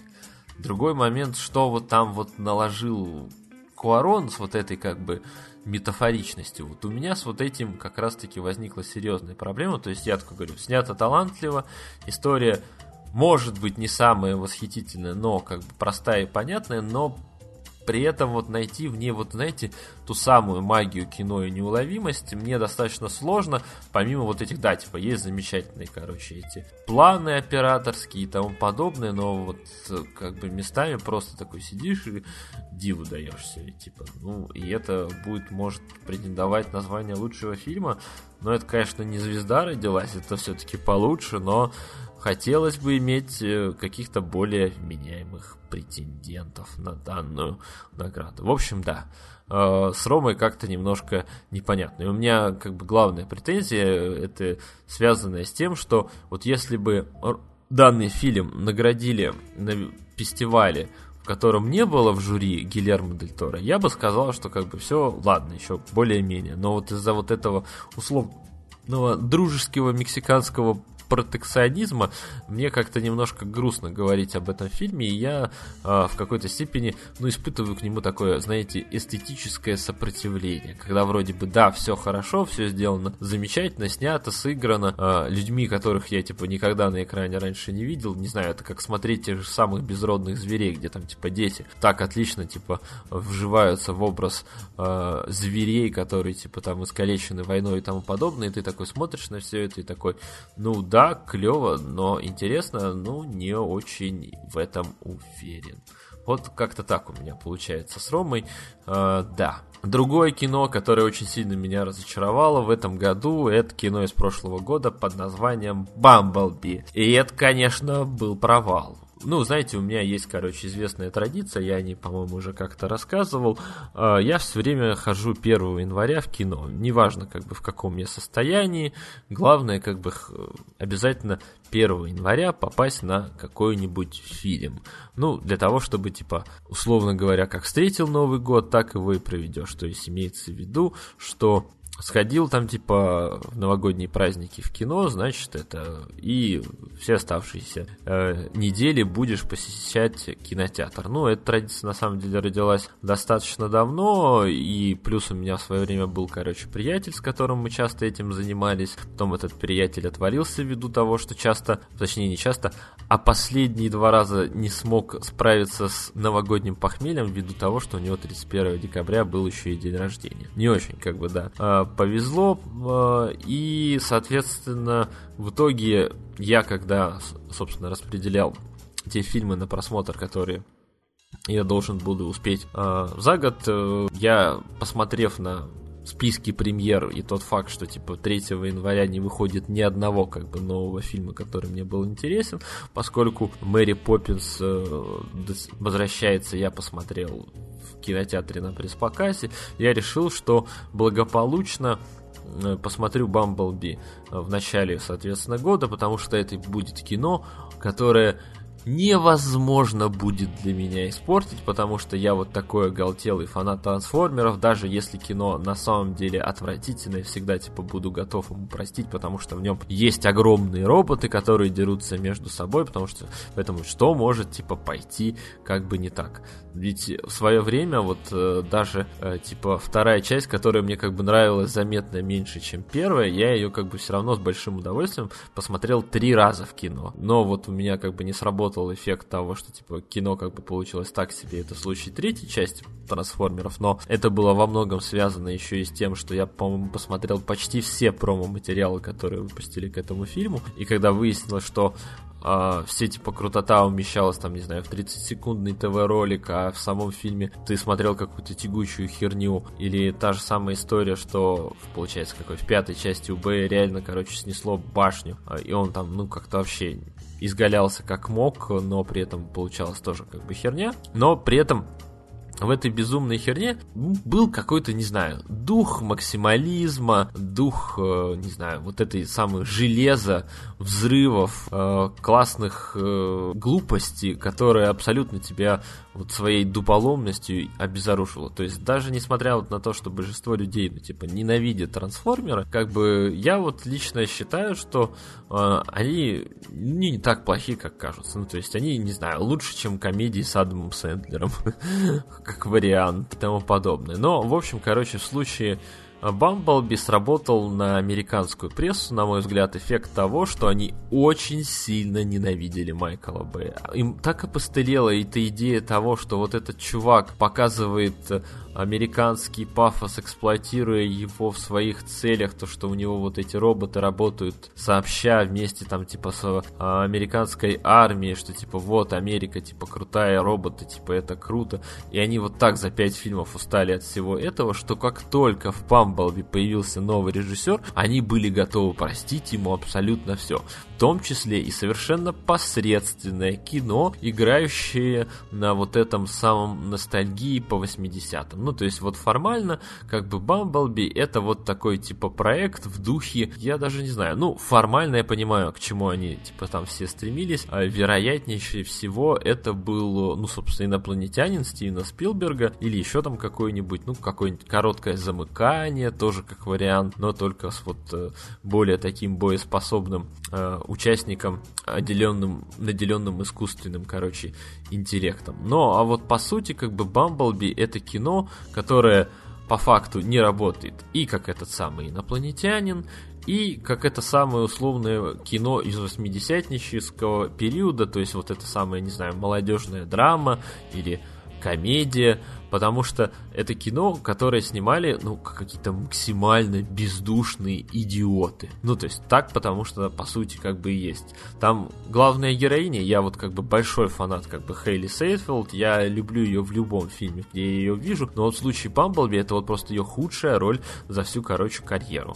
Настолько как бы она там невыносима. Причем я помню, мне еще кто-то говорил, что вот, кино достаточно херово начинается из-за того, что там вот эти есть эти 10 или там сколько, 5 минут на Кибертроне, но как только, типа, главные герои прибывают на Землю, там, типа, все нормально, там все лампово, там все замечательно, все как надо, приятный саундтрек, приятный герой, и, сука, нет, Неправда, вообще нет, не, все не так. Наоборот, все, что происходит на Кибертроне, это лучшие моменты из всего этого фильма. И Оптимус Прайн олдовый, и все там остальные товарищи, как они между собой дерутся, и спецэффекты, и красота, и картинка, и все как надо.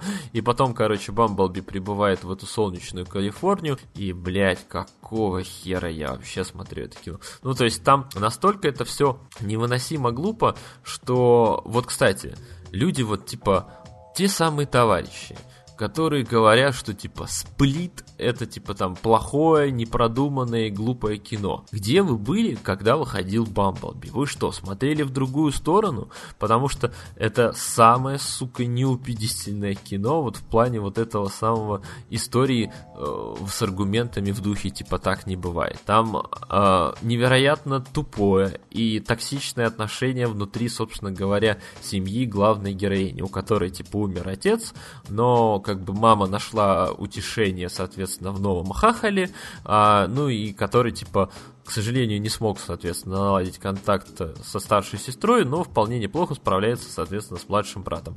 И вот они как бы объединяются все втроем как бы против нее, говорят, что вот она типа такая плохая, ужасная и невыносимая, и, и как бы отбилась от рук, все вообще невозможно. И потом вот просто, короче, по щелчку пальцев в какой-то момент они такие типа, нет, мы на самом деле, короче, деле ее любим, она, короче, клевая, замечательная, мы поможем ей сбежать от правительства Соединенных Штатов Америки. Ты такой, что? когда это произошло, как это произошло, почему это произошло. Или там та же самая, короче, история, что прибывает на Землю двое десептиконов. Причем обязательно такое. Это одна женщина и один, соответственно, мужик-робот.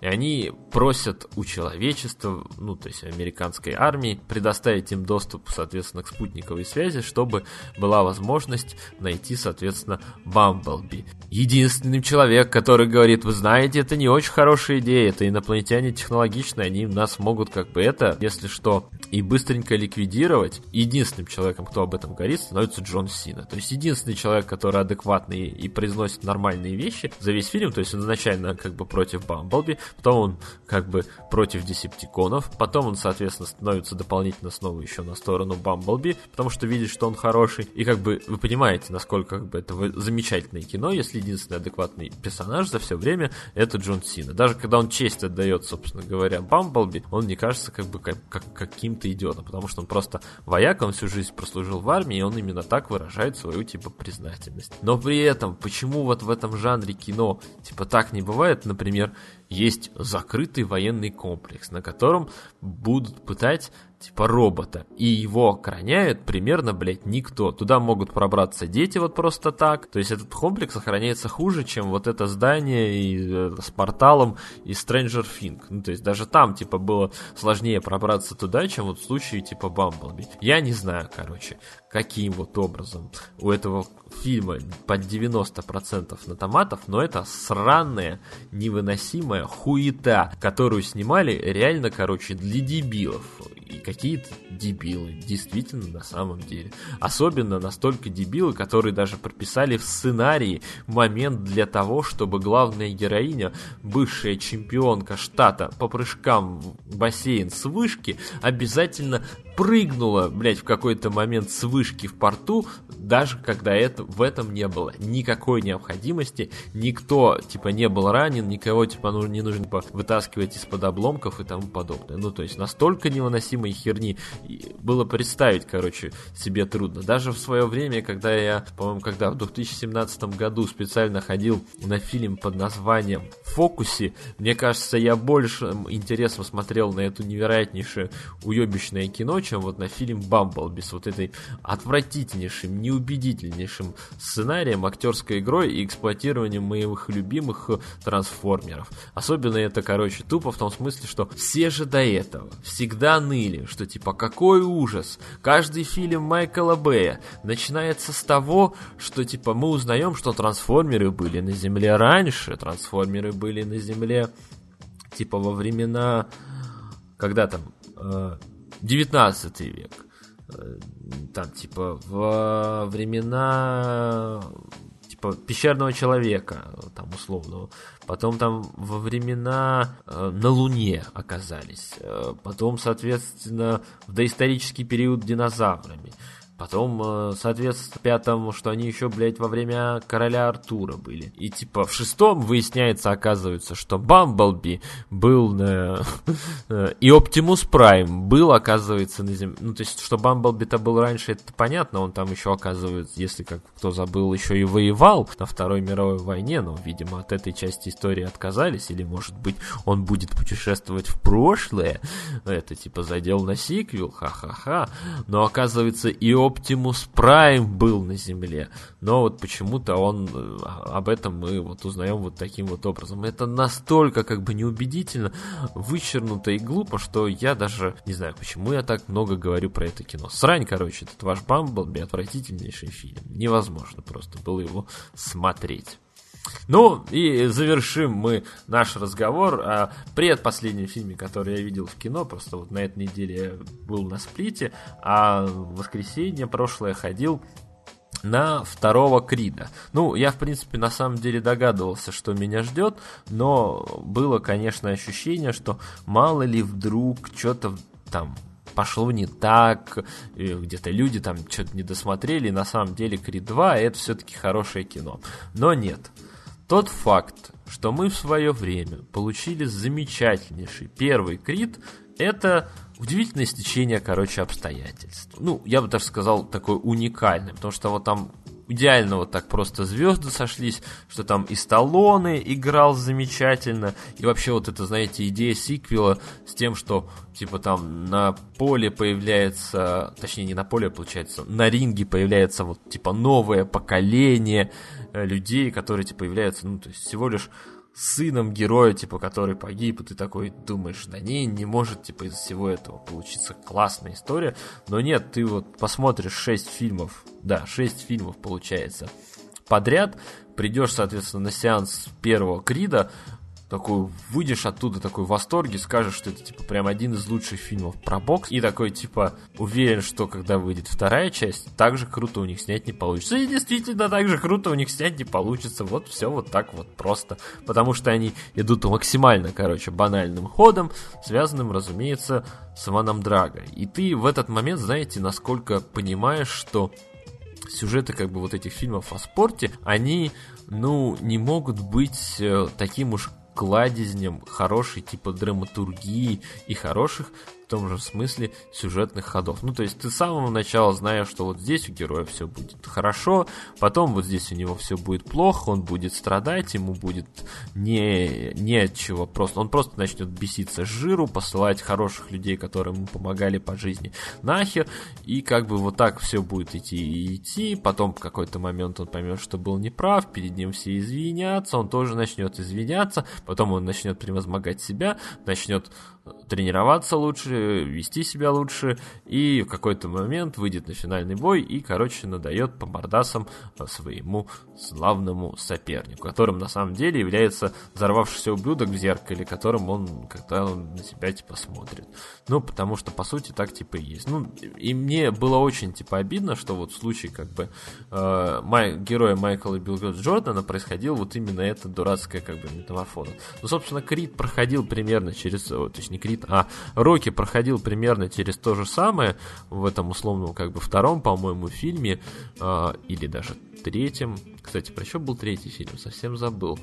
Четвертый был, разумеется, про Ивана Драга. Второй вот фильм был про то, что, типа, вот он... Да, ну, собственно, по-моему, получается, что второй, вот где он, типа, начал подниматься, но при этом, по факту, ничем, как бы, толковым э, не занимался и гробил свою жизнь на какую-то расфуфыренную фигню. По-моему, третья, третья часть, она была где-то примерно, короче, про то же самое. Но я вообще странный человек, у меня интересное отношение к франшизе, я вот как только там начинают меняться существенно правила игры, я сразу же такой, типа, о, очень интересно.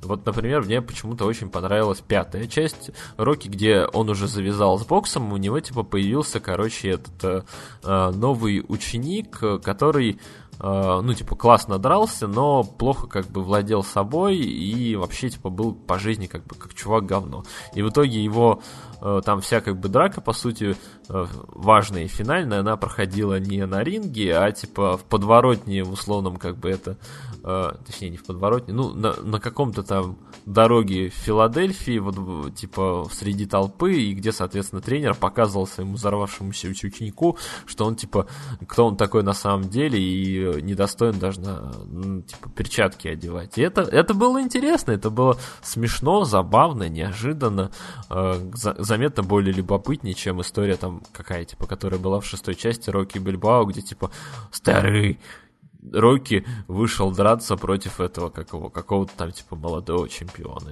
Ну это, ну, это, это просто смех. И, конечно, мне было очень обидно, что вот после Крида, который был во многом заметно более нестандартным произведением, они вот вернулись как раз-таки к вот этой истории э, более такого типичного боксерского боепика в духе, ну не знаю, ну какой-нибудь той же самой левши, с вот этой трагедией героя, который, блядь, превозмогает, занимается херней, потом а, одумывается, начинает вести себя нормально, но, в общем, как бы это, это, это грустно как-то в какой-то степени, и так быть э, на самом деле не должно. Я как бы не хотел, чтобы чтобы именно таким вот был э, такой франчайз, который, ну, совершенно не заслуживает такого в какой-то степени бесславного конца. Но у нас есть третья часть, она, очевидно, будет. И вот там, на самом деле, мы как бы проверим, в чем заключается, собственно говоря, магия сценариста Сталлоне и, типа, не пропил ли он все свои последние мозги на Золотом Глобусе или после того, как ему не дали Оскара. И он очень сильно по этому поводу расстроился. Как бы в любом случае, э, проблема же там не только же в этом, как бы, Майкл и Билли Джордане, э, но и как бы в условные линии Ивана Драга и его сынишки, которые, типа, живут на Украине и занимаются, типа, боями, которые, за которыми, типа, особо как бы не платят. И это причем особенно смешно, что, типа, у, Ивана Драга, то есть героя Дольфа Лунгена, такая, типа, сложная трагедия, что вот он из-за того, что проиграл тут, как бы, бой, Сталлоне, его там, типа, чуть ли не в ГУЛАГ сослали, э, там, это жена от него сбежала какому-то там, этому партийному чину, э, бросила его, соответственно, с ребенком, они, типа, остались без денег и, э, собственно, влияния политического, живут там в какой-то, типа, ужасной квартире в Киеве, и вот после того, как он, собственно говоря, стал подниматься, ему об- предлагают, как бы, вернуться в Россию, там говорят, что вот все заебись, вы, типа, там, такой клевый, типа, спортсмен, мы помним ваши заслуги, и, типа, сын у вас замечательный, и ты такой себя спрашиваешь, серьезно, типа, им нужен был только вот бой, как бы, с Майклом Билл Джорданом для того, чтобы заявить о себе, э, он не мог, как бы, переехать жить в Россию и, типа, работать на нормальной работе, получить хорошую зарплату, типа, для этого нужно было подраться с Майклом Би Джорданом, я что-то в это, как бы, не верю. Единственное, как бы, ну, вот что действительно делает, ну, фильм, как бы, более-менее интересным, это вот реально вот это разделение на две половины. То есть вот до того момента, как Майкл Би Джордан занимается херней, у них, типа, там, э, ребенок рождается тоже, типа, там, с дефектом слуховым и прочее, как бы, э, это вот просто невозможное какое-то невыносимое кино. Как только там вот начинается стандартная история про прямозмогание, которая ты, как бы, привык, и, по идее, она должна тебе надоесть, кино, как бы, становится более-менее интересным.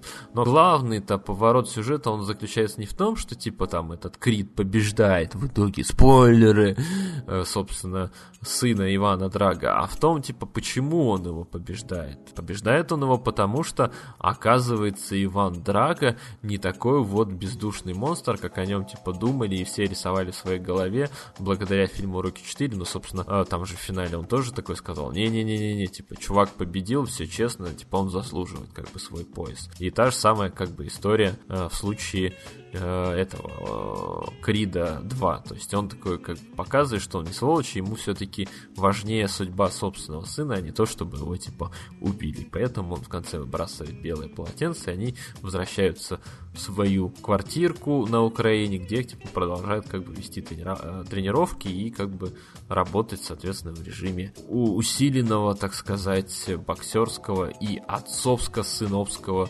э, сотрудничества.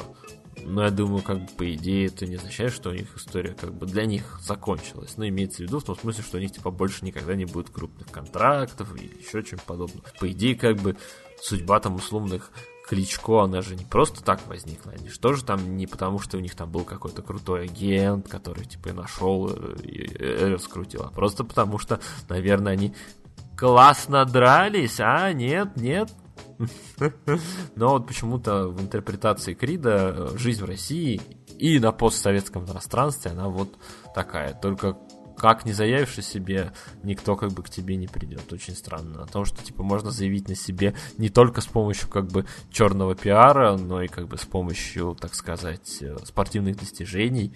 Я даже не знаю, почему. Почему нельзя так сделать. Но в любом случае, не сказать, что как бы Крид совсем как бы отвратительное кино, но вот первый час, да, он просто был просто невыносим, и я, конечно, такой сидел, такой думал, нахера я поперся на это вообще в кино. Ну, понятно, зачем я пошел в кино, чтобы серия чекинов на Форсквере, ну, не Форсквере, в Сморме не пропала. А то как же так? Столько, типа, лет уже подряд ходим в кино каждую неделю, что как бы нельзя упускать шансы, возможность не посмотреть что-то. Тем более, если бы, например, я бы не сходил в кино, я бы сейчас вам не рассказывал бы про этот фильм. А так вы теперь знаете, и, скорее всего, не потратите свое время даже для условного, как бы, фонового просмотра. Ну, я думаю, что на этом, пожалуй, стоит закругляться. Мы и так так э, здесь выдали вам довольно-таки продолжительное э, рассуждение обо всем чуть ли на свете. Даже музыку в это дело, короче, писали. Украли почти, по сути, хлеб у Ивана Толачева. Надеюсь, он не будет за это на нас сильно обижен. А, тем более, что все-таки из меня музыкальный аналитик, мягко говоря, так себе. Но вы меня любите не за то, что я как рассказываю про музыку, а за то, как я рассказываю про все на свете. Мы увидимся, ну, с вами, наверное, не увидимся, услышимся в следующем месяце, где мы поговорим опять про кино, опять про игры и опять про сериалы. Или о кое-чем абсолютно другом. Возможно. До новых встреч. Меня зовут Иван Шапкин. Пока-пока. I see